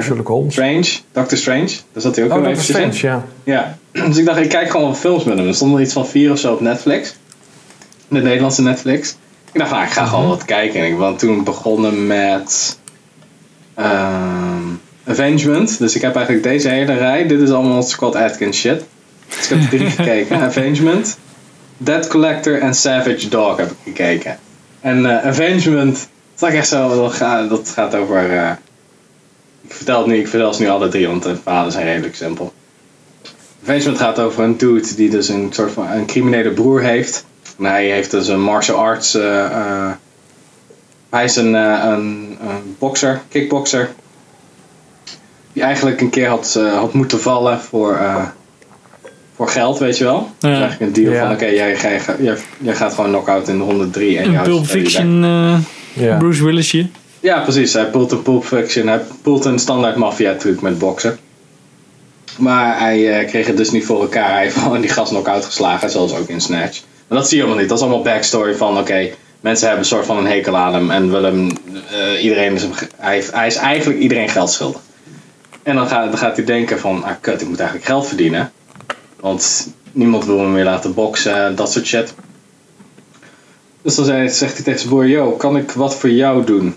En, hij, en die broer zegt van, ja, maar eigenlijk, je bent eigenlijk veel te aardig. Je bent veel te aardige dude om criminele shit voor mij te gaan doen, als we heel eerlijk zijn. Is dat je goed kan boksen en zo. Maar zelfs, je kan zelfs niet goed falen voor ons. Dus dat vind je al oneervol. Maar hij zei, ja, ik heb eigenlijk fucking geld nodig, dus alsjeblieft, doe maar gewoon. Oké, en dat gaat dus helemaal mis, want hij moet een pakketje ophalen en dan eh, rent iemand achter hem aan en die wordt er aangereden. En net op dat moment is de politie er en dan krijgt hij doodslag. Dat soort shit. En dan komt hij in de cel. En mensen denken, en zijn broer denkt dat hij dus gepraat heeft. Van oké, hij gaat nu alles gewoon, omdat hij zo'n goede gast is. Gaat hij dus gewoon eh, alles vertellen over die criminele organisatie en dat soort shit tegen de politie. Dus dan zorgt zijn broer ervoor dat allemaal, allemaal gevangenen, eh, gevangenen achter hem aan gaan zitten. Dus hij wordt meteen helemaal finaal in elkaar geslagen. En hoe langer dat gebeurt, krijgt hij steeds meer eh, jaren erbij op zijn celstraf. En dan verandert hij steeds meer in een soort van totale, totaal monster eigenlijk. Een maniac. Ja. Ja, en dan kan hij eindelijk ontsnappen omdat zijn, eh, zijn moeder is dan dood gegaan. En dan wil hij eigenlijk dat, haar opzoeken voordat ze sterft. Maar ze, hij is zo'n totale eikel geweest tegen alle bewakers. Dat ze eigenlijk een soort van tijd zitten te rekken. Van oh, we gaan eerst nog even langs de dodenzaak. Laten we maar even zitten in die fucking kooi. Dat soort shit. Dus dan komen ze te laat aan en is zijn moeder al overleden. Dan breekt hij dus uit en dan gaat hij op zoek naar zijn broer. Want hij heeft dus in de gevangenis gehoord dat zijn broer dus eigenlijk een beloning voor zijn hoofd heeft. eh, een, eh, Wat de hel. geld op zijn hoofd heeft gezet om zijn bek te laten houden. En dan krijg je, dat krijg je dus allemaal in een bar, wordt dat allemaal zo verteld met flashbacks en zo. En dat was echt best wel tof. Best wel vet gedaan eigenlijk. Het, is zo'n, voelt een beetje als een Guy, low budget Guy Ritchie, zo voelde het. Met goede actie, goede echt eh, stuntmannen die weten wat ze doen. Dus dat was echt tof. En de Debt Collector is, naar nummer 2. Heeft hij speelt Scott Atkins, speelt een gast die martial arts kan. Weer. Goh, toevallig. en die, zijn, zijn, eh, zijn martial arts school is noodlijdend. En hij moet geld zien te verdienen via een criminele manier. Dus hij gaat werken voor een maffiabaas. Die zegt, yo, ehm, ehm, jij, jij, jij kan jezelf wel handelen, toch? En je ziet er best wel een soort van gevaarlijk uit. Je- bepaalde manier hoe je jezelf draagt. Jij gaat samen, we hebben dit weekend heel veel, heel veel debts te collecten. Dus jij gaat mee met een andere gast die wat meer ervaren is in de business. Ga je gewoon langs huizen en dan ga je, die, ga je geld ophalen.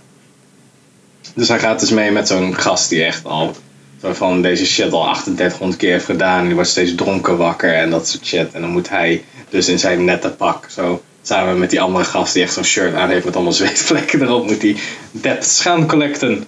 En dat wordt dan van kwaad tot ergens. Van, oh, deze gast is wel makkelijk, niks aan de hand. En dan volgende shot is dat hij keihard door een muur wordt geslagen. Omdat die gast dus bewakers heeft ingehuurd en zo. En dan wordt meteen beschoten door een of andere junk, dat soort shit.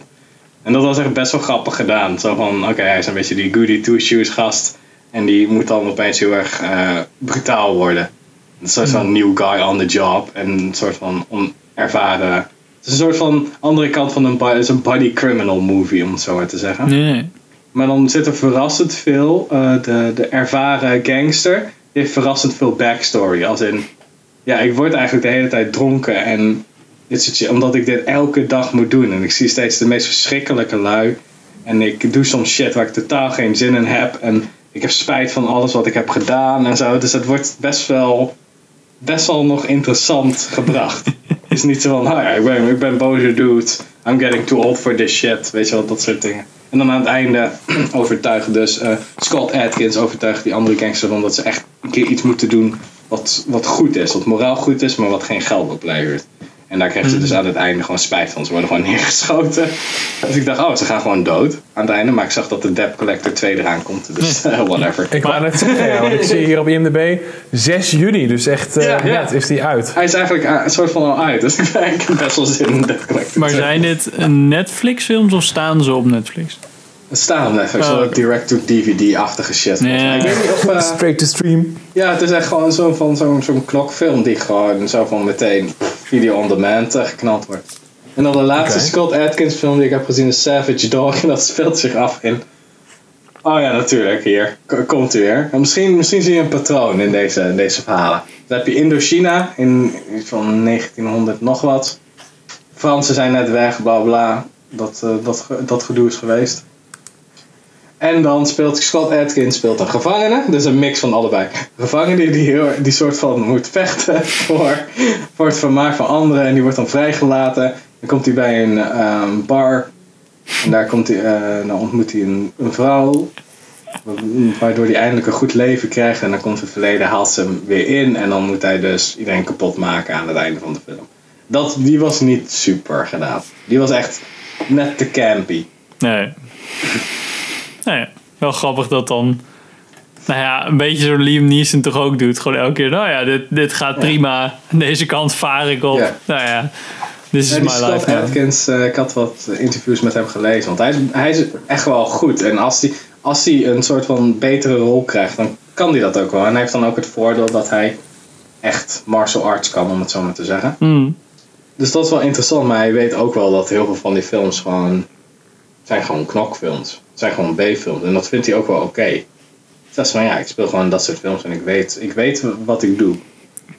En ik probeer dat dan mijn best mee te doen. Maar ik weet ook wel dat het niet... Het is geen Citizen Kane shit. Dat is, weet je... Ja. Ja, nee, ja, prima. Nou ja, maar dat, ja, ik weet niet, dat helpt denk ik wel, ja. En hij is dan opgegroeid met Jean-Claude Van Damme en zo. Daarom is hij eigenlijk in film gegaan en martial arts gaan doen. Dus dat is ook wel grappig. Dat hij nu soort van die rol overneemt. Van wat Jean-Claude van Van Damme heeft gedaan. Van Damme baby. is een Mrs. van Brussels. Ja, de moes, moeslies van Bruce Lee's. Dus eh, ja, het is, was gewoon vermakelijk. Dus ik heb me daar drie dagen mee vermaakt. Elke avond eet Scott Atkins film. Nou, lach. Scott En dan mag ik weer, hè? Eh. Henk.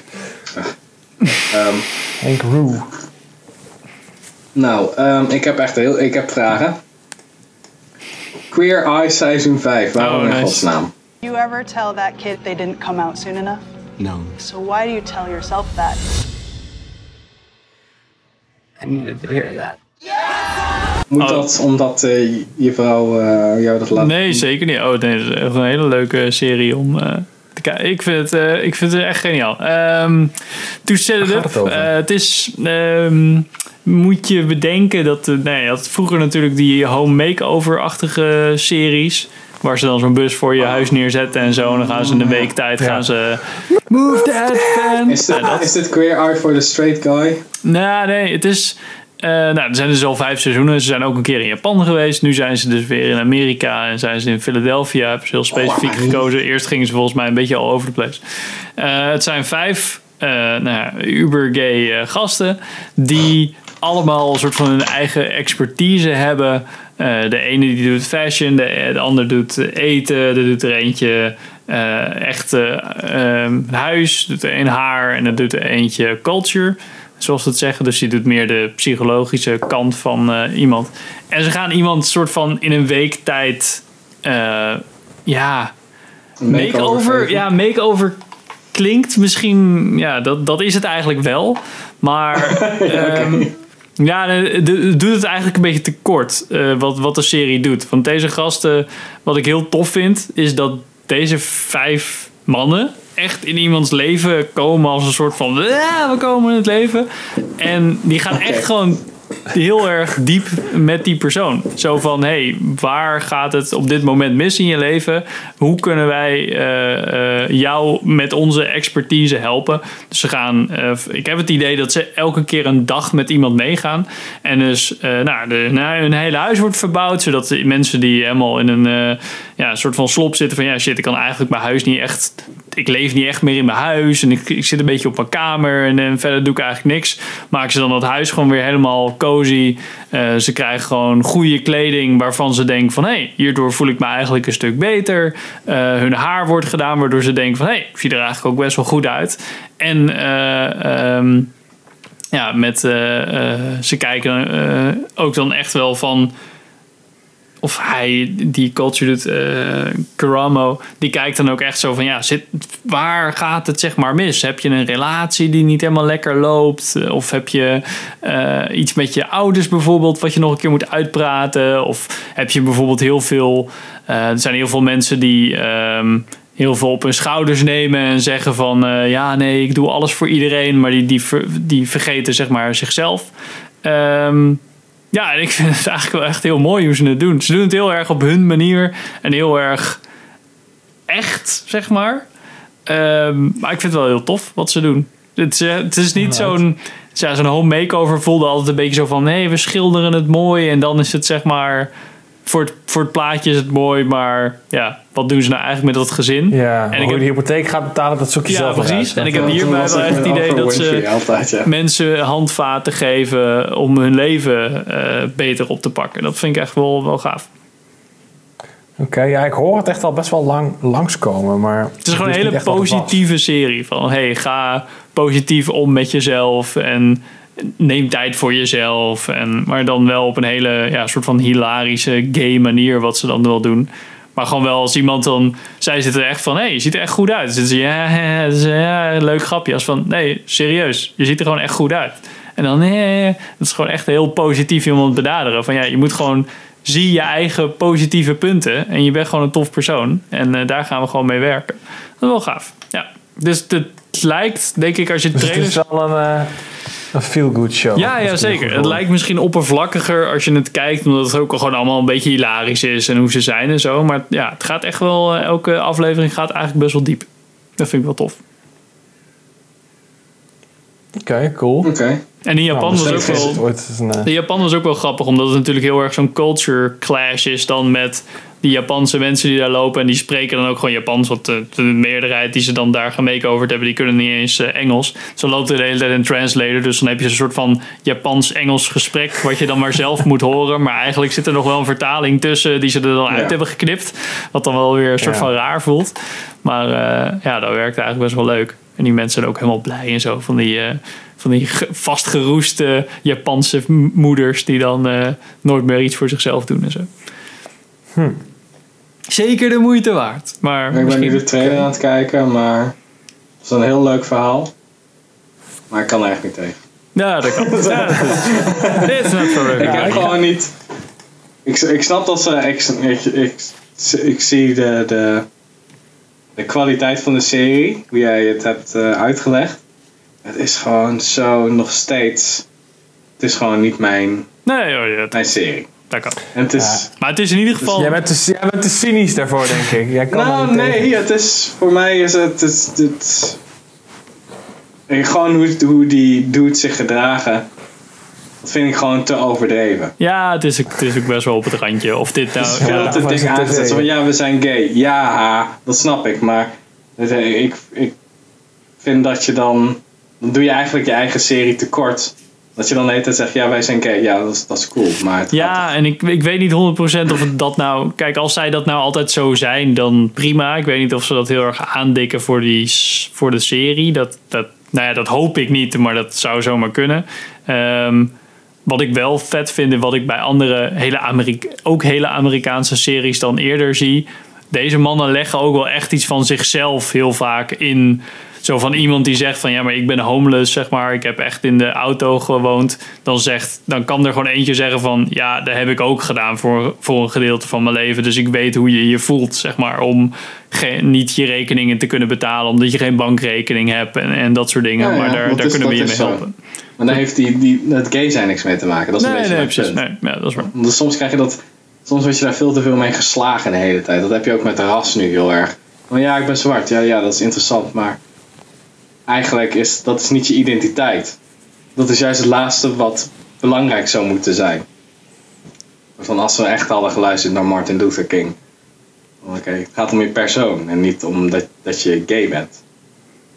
Ja, dat is ook. Maar ik vind het ook wel weer. ik- wil niet gelijk betitelen dat dit jongens zijn die dit aanzetten voor de serie. Dus laat het, als ik ze het voordeel van de twijfel wil geven en denken van oké, ze, ze voelen zich zo vrij op camera dat zij gewoon zo zijn, zo flamboyant zijn zoals ze in deze serie laten zien. Dan ja, waarom zou je dan, als jij, als jij zo gay bent, waarom zou je dat dan niet in je serie stoppen? Zeg maar? Ja, weet ik, maar dan je, je, je ziet al aan de titel dat het, dat het zo begonnen is. Met, Ja, ze zochten gay vijf, dudes ja. uit. Ja, ze Ja, zochten goed, vijf gay wel, ja. guys om dit te doen. Ja, dus daarom is het niet meer sick. Kijk, al, dat was dan... Ik zeg alleen waarom ik het niet zou kijken. Ja, dat is nee, verder dat- niks van. Oké. Nou, misschien dat ik het wel eens een keer een, eh, een, eh, dat ik een keer een poging waag. Ik ben wel benieuwd op zich. Eh, Sander. Watchmen. There's a guy in my trunk. Delightful. Put him in the pod. Moeten we die kijken, de serie? Heb je hem af? Nou ja, ik had hem dus. Ik was ergens in november of zo begonnen.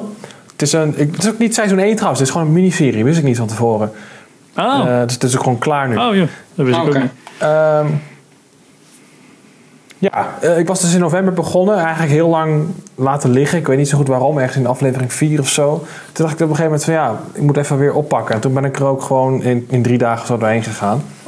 Wat voor mijn doen eh, op mijn tempo best wel snel is. Ehm, Hoe, Hoeveel afleveringen heeft Best wel tof. Wat zeg je? Eh, acht volgens mij, of negen. Oh, oké. En, Uur? Ja, ik ik ben niet heel erg goed bekend met de source material, moet ik heel eerlijk zeggen. Ehm, maar ja, ik weet wel dat dit is niet een hervertelling van het verhaal van Watchmen. Mhm. Eh, Damon Lindelof, die, eh, die het heeft geschreven. En Oh, hij was nee. ook de, de showrunner. Oh, nee. Ja, Oh, nee. Ik, weet, ik weet wat je denkt. Ik weet wat je denkt. Maar hij Alert. heeft echt... Alert. Weet je wat het is? Blijkbaar is J.J. Abrams het probleem en niet Damon Lindelof. Want Ja, hij heeft oké, dit in zijn eentje gedaan. Ja, oké, maar twee, twee dingen kunnen prima. tegelijk waar zijn natuurlijk. Ja, nee, dat is, dat is ook waar. Nee, goed, ik ben de eerste die, die, eh, die, die zal toegeven dat Damon Lindelof niet een uh, bepaalde goede reputatie heeft. Mij ook niet. Ik wist ook niet dat hij dit had gemaakt totdat ik achteraf de podcast ging luisteren. Ehm, maar hij heeft hier echt iets van vier jaar over gedaan of zo om dit helemaal eh, voor te bereiden. Hij is blijkbaar echt super fan van, van Watchmen, dus het origineel en de film. En wat eigenlijk De strip, zeg maar. het concept van de serie is van een soort van extrapoleren van oké, wat is er daarna gebeurd? Ehm, en dat hebben ze, ja, hadden ze dat hoeven doen? Nee, natuurlijk niet, had niet gehoeven. Ehm, maar heeft het slecht uitgepakt? Nee, ook niet. Het is echt wel, het, eh,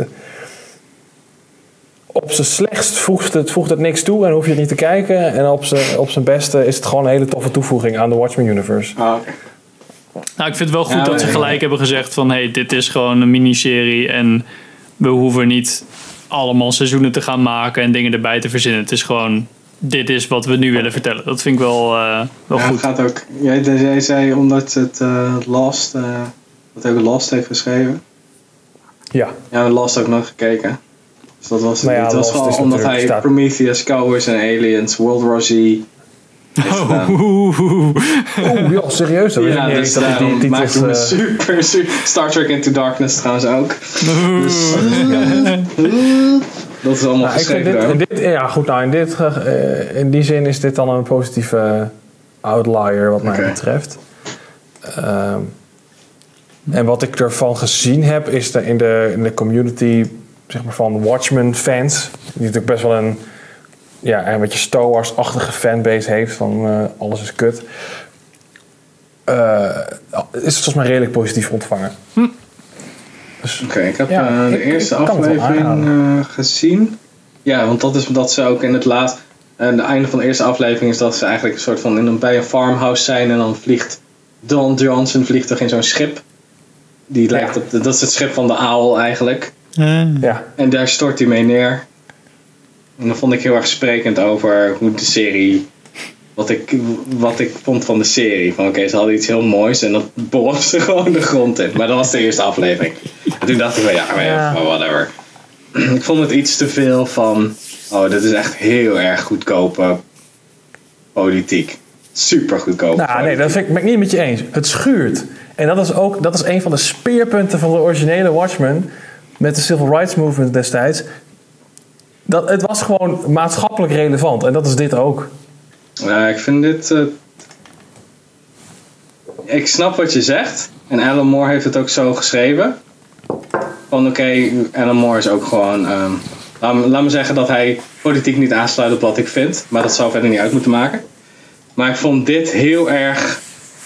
Eerste aflevering hè, heb ik het over, niet de hele serie. Misschien gaat er drukken ze er veel meer nuance in en zetten ze gewoon iets op. Van oké, dit is ongeveer het ding en dan komt het bij elkaar. Dus dat snap ik wel. maar ik vond echt. Ik dacht van oké, dit is wel heel erg makkelijk. Oké, we hebben Nou, white supremacy is het grootste probleem nu. Oké. En dat, dat is gewoon zo, want dat vind ik heel cheap. Dat vind ik super cheap. En dan gaan ze die Tulsa riots, gaan ze, race riots gaan ze dan gebruiken als soort van catalyst. En dat is dan ook, ehm, dat zetten ze ook super dik aan. Daar Dat is een begint de belangrijk serie ding. mee, toch of zo? Ja. Nou ja, goed, dat is daar. ehm, nou ja, goed, dat is een van de centrale thema's uit de serie, is, is dat inderdaad. Maar eh, ik denk, wat in de afle- eerste aflevering denk ik nog, inderdaad nog niet echt naar voren komt. En wat naar mijn mening wel zo is, is dat in, de- in het verloop van de serie wordt veel meer de nuance opge- opgezocht. Eh, want je, zeg maar, dat, ehm, het idee is zeg maar, dat je een soort van eh Ku organisatie hebt. Die heet dan anders, de Seventh Cavalry of zo. Eh, nou, die blijken heel veel, heel veel macht te hebben vergaard. En die hebben e- een plan, om even zo te zeggen.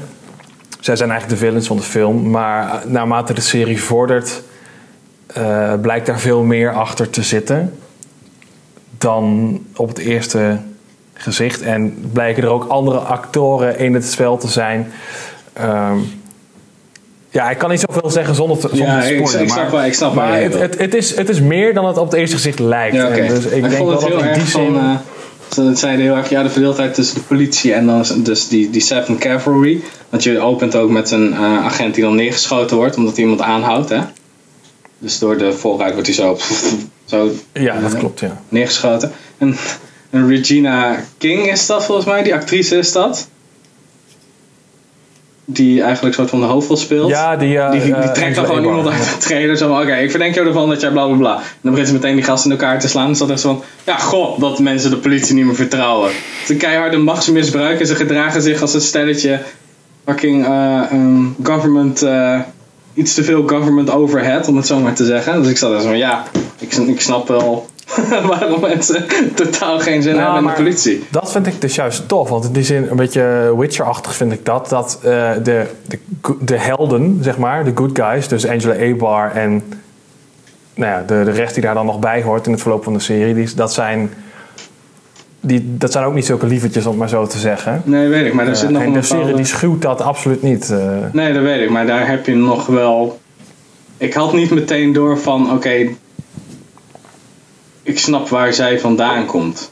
Dat had, ik, dat had ik totaal niet. Ze kan wel agressief zijn en brutaal en dat soort shit.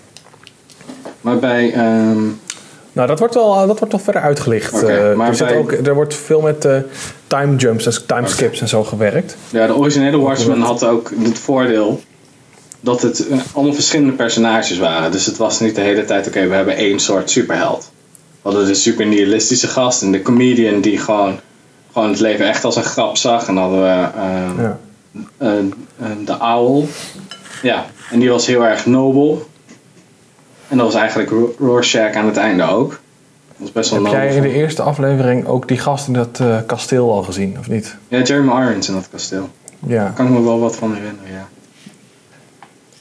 Ja, nou, de- de serie focust zich wel met name op, op die Angela Abar, maar de- zij is niet de enige hero. Eh, Nee, je, zag het, je ziet het al eh, naar voren komen van oké, hij, hij is zo excentriek, dat moet wel iets speciaals zijn. Dat heb je volgens mij aan het einde van het seizoen. eh, aflevering 1. Maar aanrader? Ik vind van wel. En eh, nou, wel met kanttekening dat ik dus niet een eh, Watchmen-purist ben of zo. Ehm, dus van, van, van dat perspectief kan ik het niet echt beoordelen. Maar ik vond het gewoon een hele vermakelijke serie. Ehm, Het is en niet ook weer een serie. een soort van popcorn serie, toch? Er ligt een redelijke politieke lijkt me. Het is een politiek geladen, Ja, en, sterker nog, het is nog veel meer politiek geladen nu. Met alles wat er nu gaande is. Met Black Lives Matter en weet ik wel allemaal. Dan dat het was toen het uitkwam. Ja. Dus als je daar niet van houdt, dan is het niet een serie voor jou. Ja, dat is, dat is mijn vrees. Dat ik het... Het, het ruikt heel erg. En de eerste aflevering, laat dat zo zeggen. Want omdat jij... Hebben ongeveer dezelfde kwaliteitseisen aan een serie. Dus ik denk misschien dat ik... Ik hoop dat ik van mening verander dan. Maar na het zien van de eerste aflevering vond ik het echt hele goedkope sociaal commentaar. Echt super Nou ja, makkelijk. Ik, ik, ik denk, je moet dan inderdaad, of je moet zeggen van ik doe het niet, of je moet het echt uitzingen tot het eind. Want dat Ja. is echt de enige manier waarop je het, zeg maar, de, het volledige eh, bericht kan krijgen, te- tot je kan nemen wat ze uit willen dragen. Zeg maar. Want dat, dat is wel. Ik kreeg in een beetje, laatste Sp- aflevering, ik kreeg een beetje einde Spike Lee aan het einde van Black Can, Oh ja. Gevoel. Van oh shit, dit is super Ja, eenzijdig. het is juist hell. denk ik. Want het begint juist zo. En hoe, hoe verder je erin komt, hoe meer je van de andere kant ziet, zeg maar. Oké. Oké. Sander, laatste voor Pim. Shit. Kies een goeie, anders word ik boos. Rick and Morty is vet. Uh, ja. Ja, Daar kan wel maar... een andere uitkiezen hoor. Ja, maar het- ik, weet, ik weet niet. Het viel een beetje tegen de einde, de laatste Oh, serieus? Ja, het was een beetje van, oké, ze je kon zien dat ze van zitten te twijfelen van, fuck, welke kant gaan we nou op? Hmm.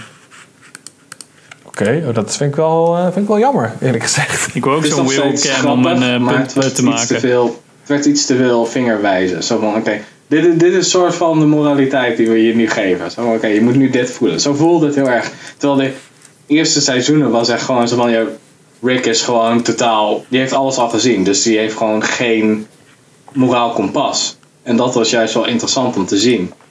Terwijl Morty dat wel heeft. En nu, is het een iets, nu wordt het iets te, iets te veel emo-tv op dat gebied. Dus ik ben benieuwd waar ze heen gaan. Oké, interesting. Tam, tam, tam. Oké, nou, lekker kort. Pim, zou ik het hebben over mijn laatste ding wat ik gekeken heb? Ja, Inside Out. Nee, geintje dertigers. Maar whatever. Oké. Nederlandse serie Dertigers op eh, NPO. Oké, wacht. Jij drinkt niet en dit is al het derde glas dat je van haar pakt. Noor, ben jij zwanger? Ook natuurlijk gewoon op tv, maar we hebben hem ook via NPO Start gekeken. In de interwebs. Eh, ja, we- eh, nou ja, de enige 30 hier volgens mij. Mijn vrouw eh, wilde hem heel graag verder kijken, dus we hebben NPO Start een maand lang gehad. Gratis 3? volgens mij. Zodat, ja, zodat, eh, zodat we deze serie konden kijken. 24 afleveringen van ongeveer eh 25 minuten of zo. Ja, ja, het. Eh, gaat over een groep. eh, het is een, eigenlijk een Belgische serie die ze geremaked hebben. Het soort van eh, Loft, wat ik laatst gezien had, vorige maand. Nou, dat is gewoon overgekocht. Belgische serie overgekocht, in het Nederlands gemaakt. Eh, Vriendengroep met een beetje de standaard, standaard band. Dus zeg maar, en heel erg multiculti, wat natuurlijk dikke prima en heel goed is tegenwoordig dat je juist een hele multiculti groep maakt op tv. Ehm, eh, er wordt er een zwanger, er is er eentje eeuwig single, er is er eentje, er is een gezin met twee kinderen waar natuurlijk relatieproblemen zijn, er is een gay stel, want het is wel Nederland, waar relatieproblemen zijn. En dat, er zit nog een overkoepelend verhaal in wat langzaam maar zeker duidelijk wordt. En dat langzaam maar zeker, dat het wordt, moet, er, moet je er een beetje uittrekken, heb ik het idee van... Oké, ik snap dat er... Het is een beetje zo van... Oeh ja, maar dat weten we allemaal wel. Maar dat zeggen ze dan niet, zeg maar. Dat, dat begint na aflevering eh 8 wel een beetje te Ja, een soort irriteren. van onge- ongenoemde, ongenoemde crisis in het verleden of zo. Ja, precies. En dat, dat langzaam maar zeker ontrafelt zich dat. Dat is op zich wel goed. Ehm, het, wordt niet, het is niet even goed geacteerd elke keer. Zo, ik heb echt wel eens op pauze gezet van... Dit argument is gewoon niet zo heel erg goed gedaan. Het, klinkt, het voelt gewoon niet heel realistisch. Hoe ze dingen zeggen. Maar op zich, de hoofdmoot van de serie is wel... Het is leuk. Het is af en toe best wel herkenbaar. Het is grappig om zeg maar karakters te zien waarvan je denkt... Oh ja, hier, dit kan ik wel een beetje spiegelen op je eigen leven. Zeg maar dat je in een groep zit en dat je daar allemaal verschillende soort van mensen hebt. Ehm, ja, redelijk. Redelijk goede serie. Voor Nederlandse begrippen best wel goede serie. Voor Nederlandse begrippen. Ik vond eh Anne Plus eh, bijvoorbeeld, eh, die eerst, wat eerst een YouTube-serie was en nu een, eh, overgekocht door eh, NPO 3, vond ik persoonlijk beter. Maar ja, realistischer. Is het, eh resulteert er niet al te veel in millennial gezeik? Nee, het, het resulteert wel in heel veel 30 bent, ben je gezeik. Dat vind ik wel jammer. Ik, vind, ik ben altijd wel... Ja, eigenlijk, ik ben een millennial eigenlijk. Ja, ik ook volgens mij wel hoor. Volgens mij begint dat ergens 85 of zo. Ehm, ja, zoiets. Of 83. Het is, eh, het is uiteindelijk eh, is iedereen kut. Uiteindelijk gaat het met iedereen kut. En dat vind ik wel jammer. Ehm, ik had ook wel verwacht van, nou, dat mag ergens ook best wel oké gaan, heb ik het idee. Maar nee, alles moet kut gaan. Oh, ik heb hier op tv reclames van gezien. Eigenlijk Ja. gaat alles wel kapot en eh, dat soort dingen. Eh, worden er ook rare beslissingen gezellig. genomen, wat ook wel weer grappig is. Iemand, ook dat iemand raar advies geeft aan een ander en dat die ander dat, dat doet. En dat je echt zit van, gast, dit is echt super raar. En dat ze uiteindelijk ook zeggen van, dit was eigenlijk best wel kut advies. Ja, inderdaad, waarom hebben we dit gedaan? Nou, dat vond ik dan wel weer typerend of zo, maar wel grappig. Zo van, ja, dat kan ook. Ja, je kan ook. Iemand kan ook gewoon het verkeerde tegen je zeggen. In plaats van dat iemand gewoon een soort van altijd de psycholoog is die gewoon precies zegt wat je nodig hebt, is het gewoon precies niet wat je op dat moment nodig hebt. Nou, dat is wel. eh, Wat dat betreft wel realistisch. ja, dan. dat vond ik wel, wel een keer grappig om te, om te merken. Maar Dus het is eh, heel realistisch.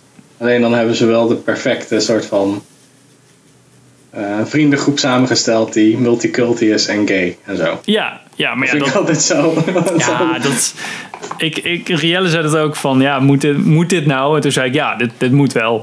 Want als, je, als dit alleen maar blanke mensen was geweest, was het gewoon niet, eigenlijk niet oké geweest. Want je moet als, Zo. denk ik, als NPO wel een afspiegeling van de samenleving gaan doen. En daarin moet je laten zien dat de samenleving gemeleerd is. Oké, daar ben ik het totaal niet mee eens. Nou ja, anders wordt het gewoon, ja, oké, nou dat kan. Ja, ik zeg gewoon. Ik, zie- ik zie niet waarom. Je, je moet dat doen als NPO. Ja. Dat zie ik, vind ik een heel. Waarom? Omdat zij een eh, voorbeeldfunctie hebben en een afspiegelingsfunctie van de samenleving.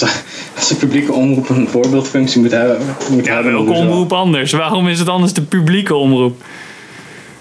Omdat we er geld voor betalen. Ja, precies. Iedereen. Dus Ja, dan, iedereen. Dus we zijn dus, hebben we de Chinezen bij zitten? Eh, ja. Hoeveel Chinezen zitten erbij? Wat is de verhouding?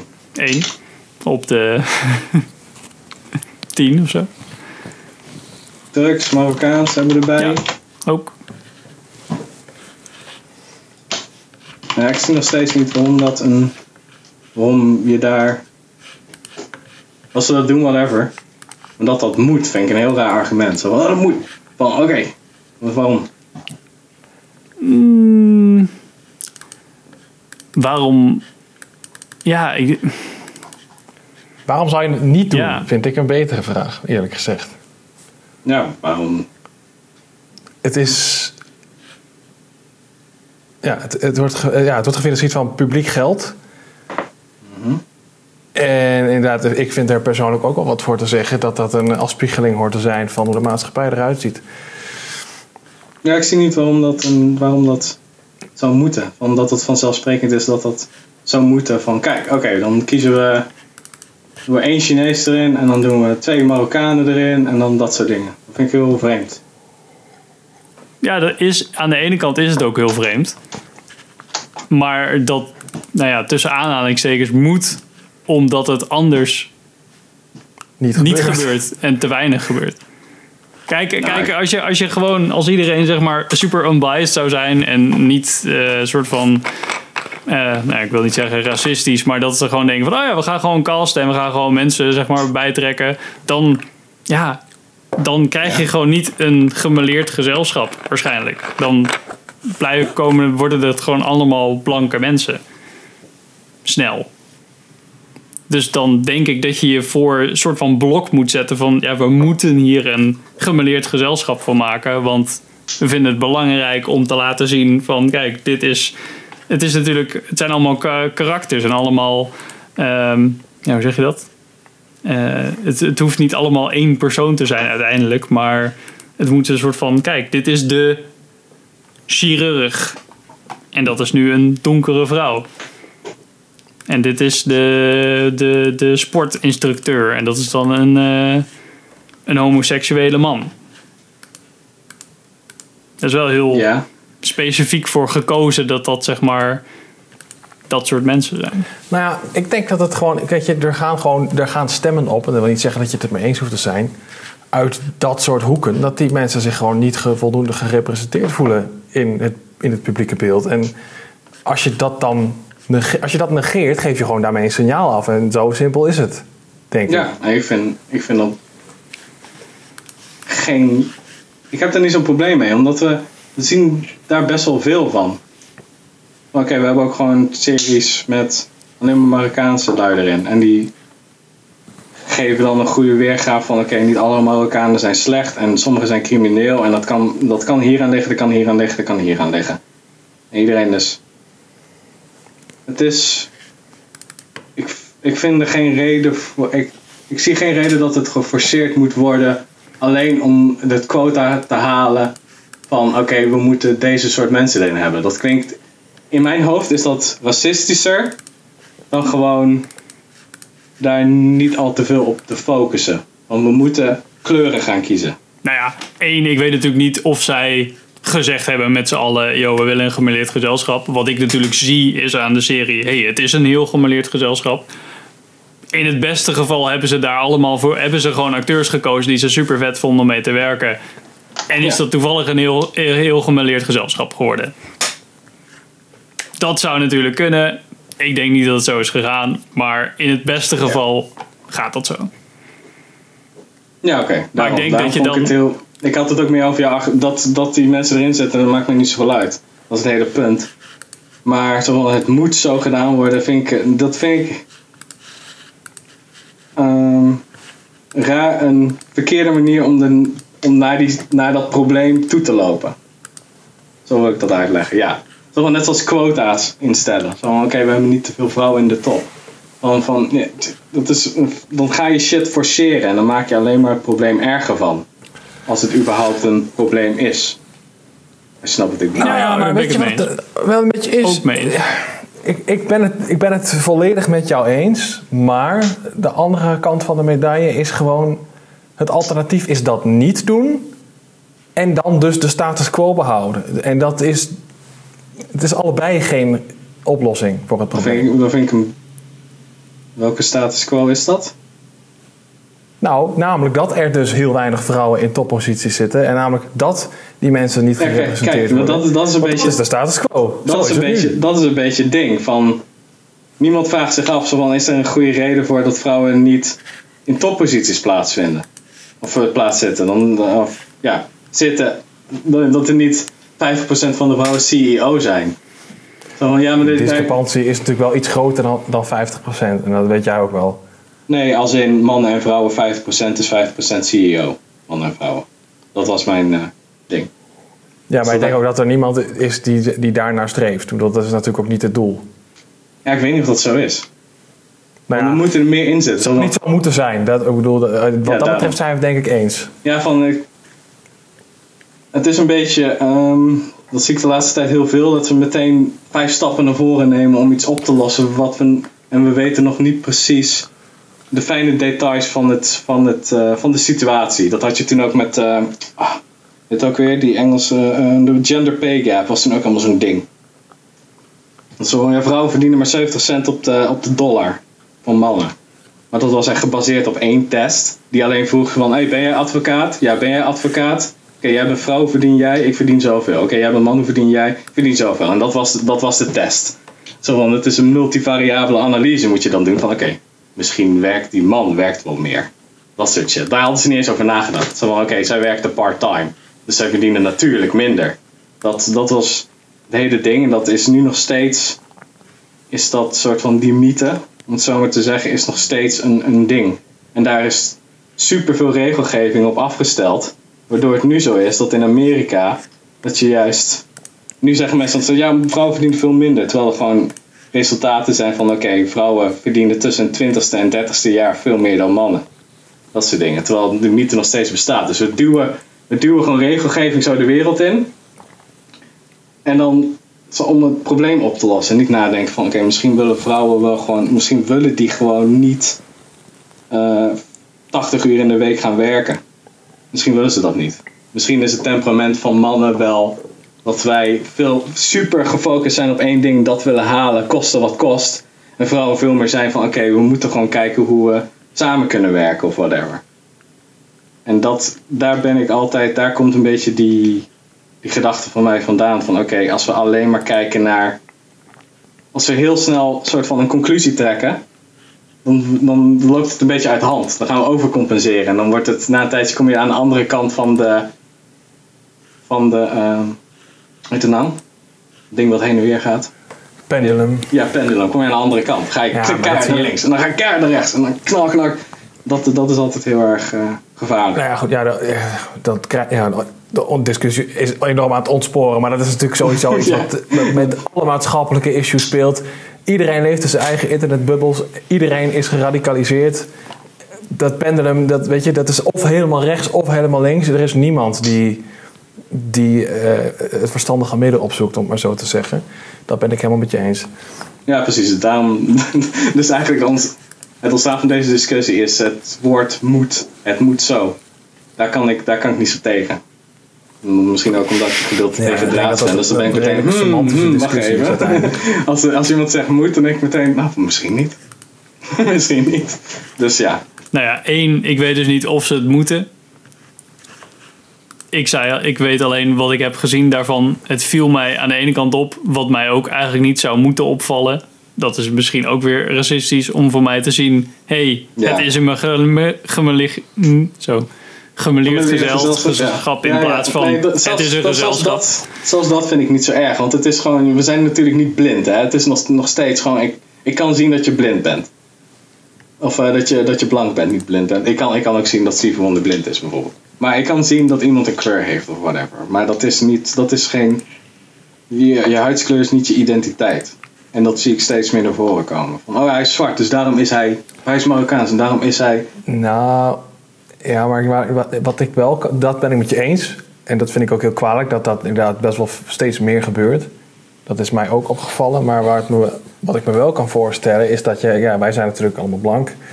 Dat je als, eh, ja, oké.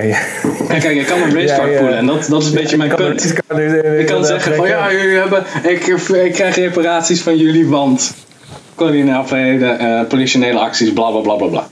En dat, kijk, en dat is een beetje het hele probleem. Als je, als je dat de hele tijd Nou, dat is blijft niet doen. dat ik wilde maken, maar nee, goed, nee, weet eh, ik. Maar even, even gewoon, gaan we verder, sorry. Nou ja, dat, dat, wat- tenminste, wat ik vaak hoor is dat het gaat om representatie. Kijk, als jij opgroeit en je ziet alleen maar, eh, alleen maar mensen die eruit zien zoals jij in, in de mainstream media. Ik denk dat daarom dingen als Black Panther en zo zo populair zijn, ondanks dat het gewoon een kutfilm is. eh, dat die mensen zich nu eindelijk een keer wel- iemand op het scherm zien waarmee ze zich kunnen identificeren. En ik denk in die zin dat het niet zo is van: oké, ik moet dat zien, want dat is mijn identiteit. Eh, die jullie gewoon ook eens een keer iets kunnen zien waar zij zich mee kunnen identificeren. En hun kinderen, denk ik, kan ook vooral.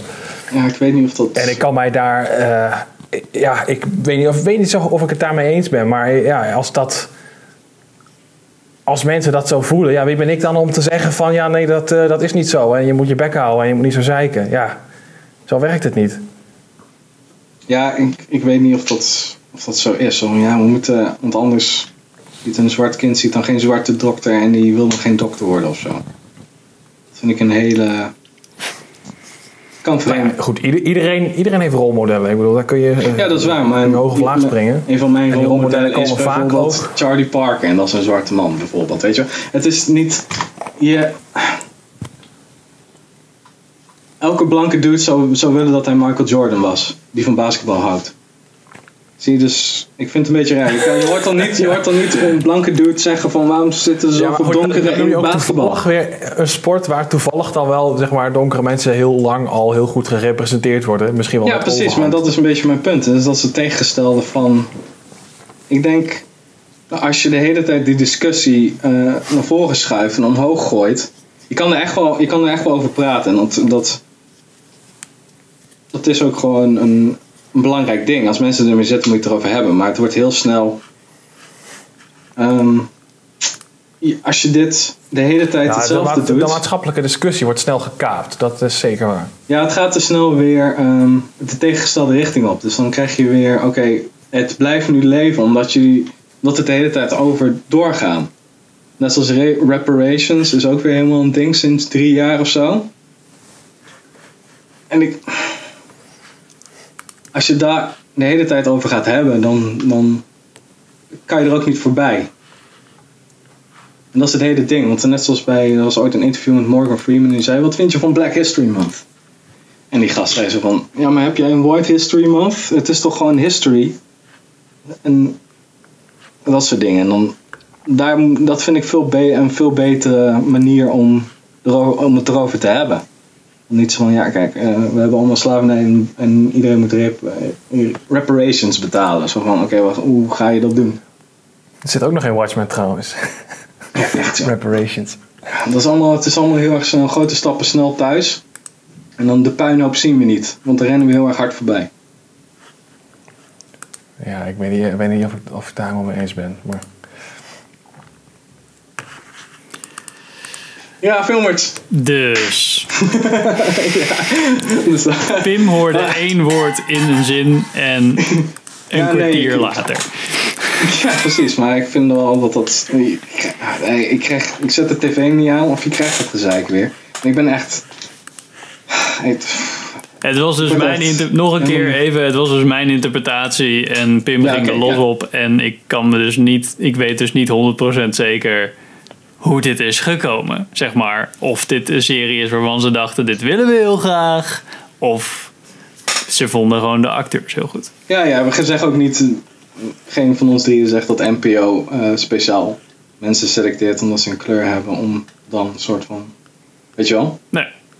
Dat, is, dat, dat hebben wij allemaal. Maar het gaat erom, om maar veel duidelijk te zijn. Jij zei dat het moet.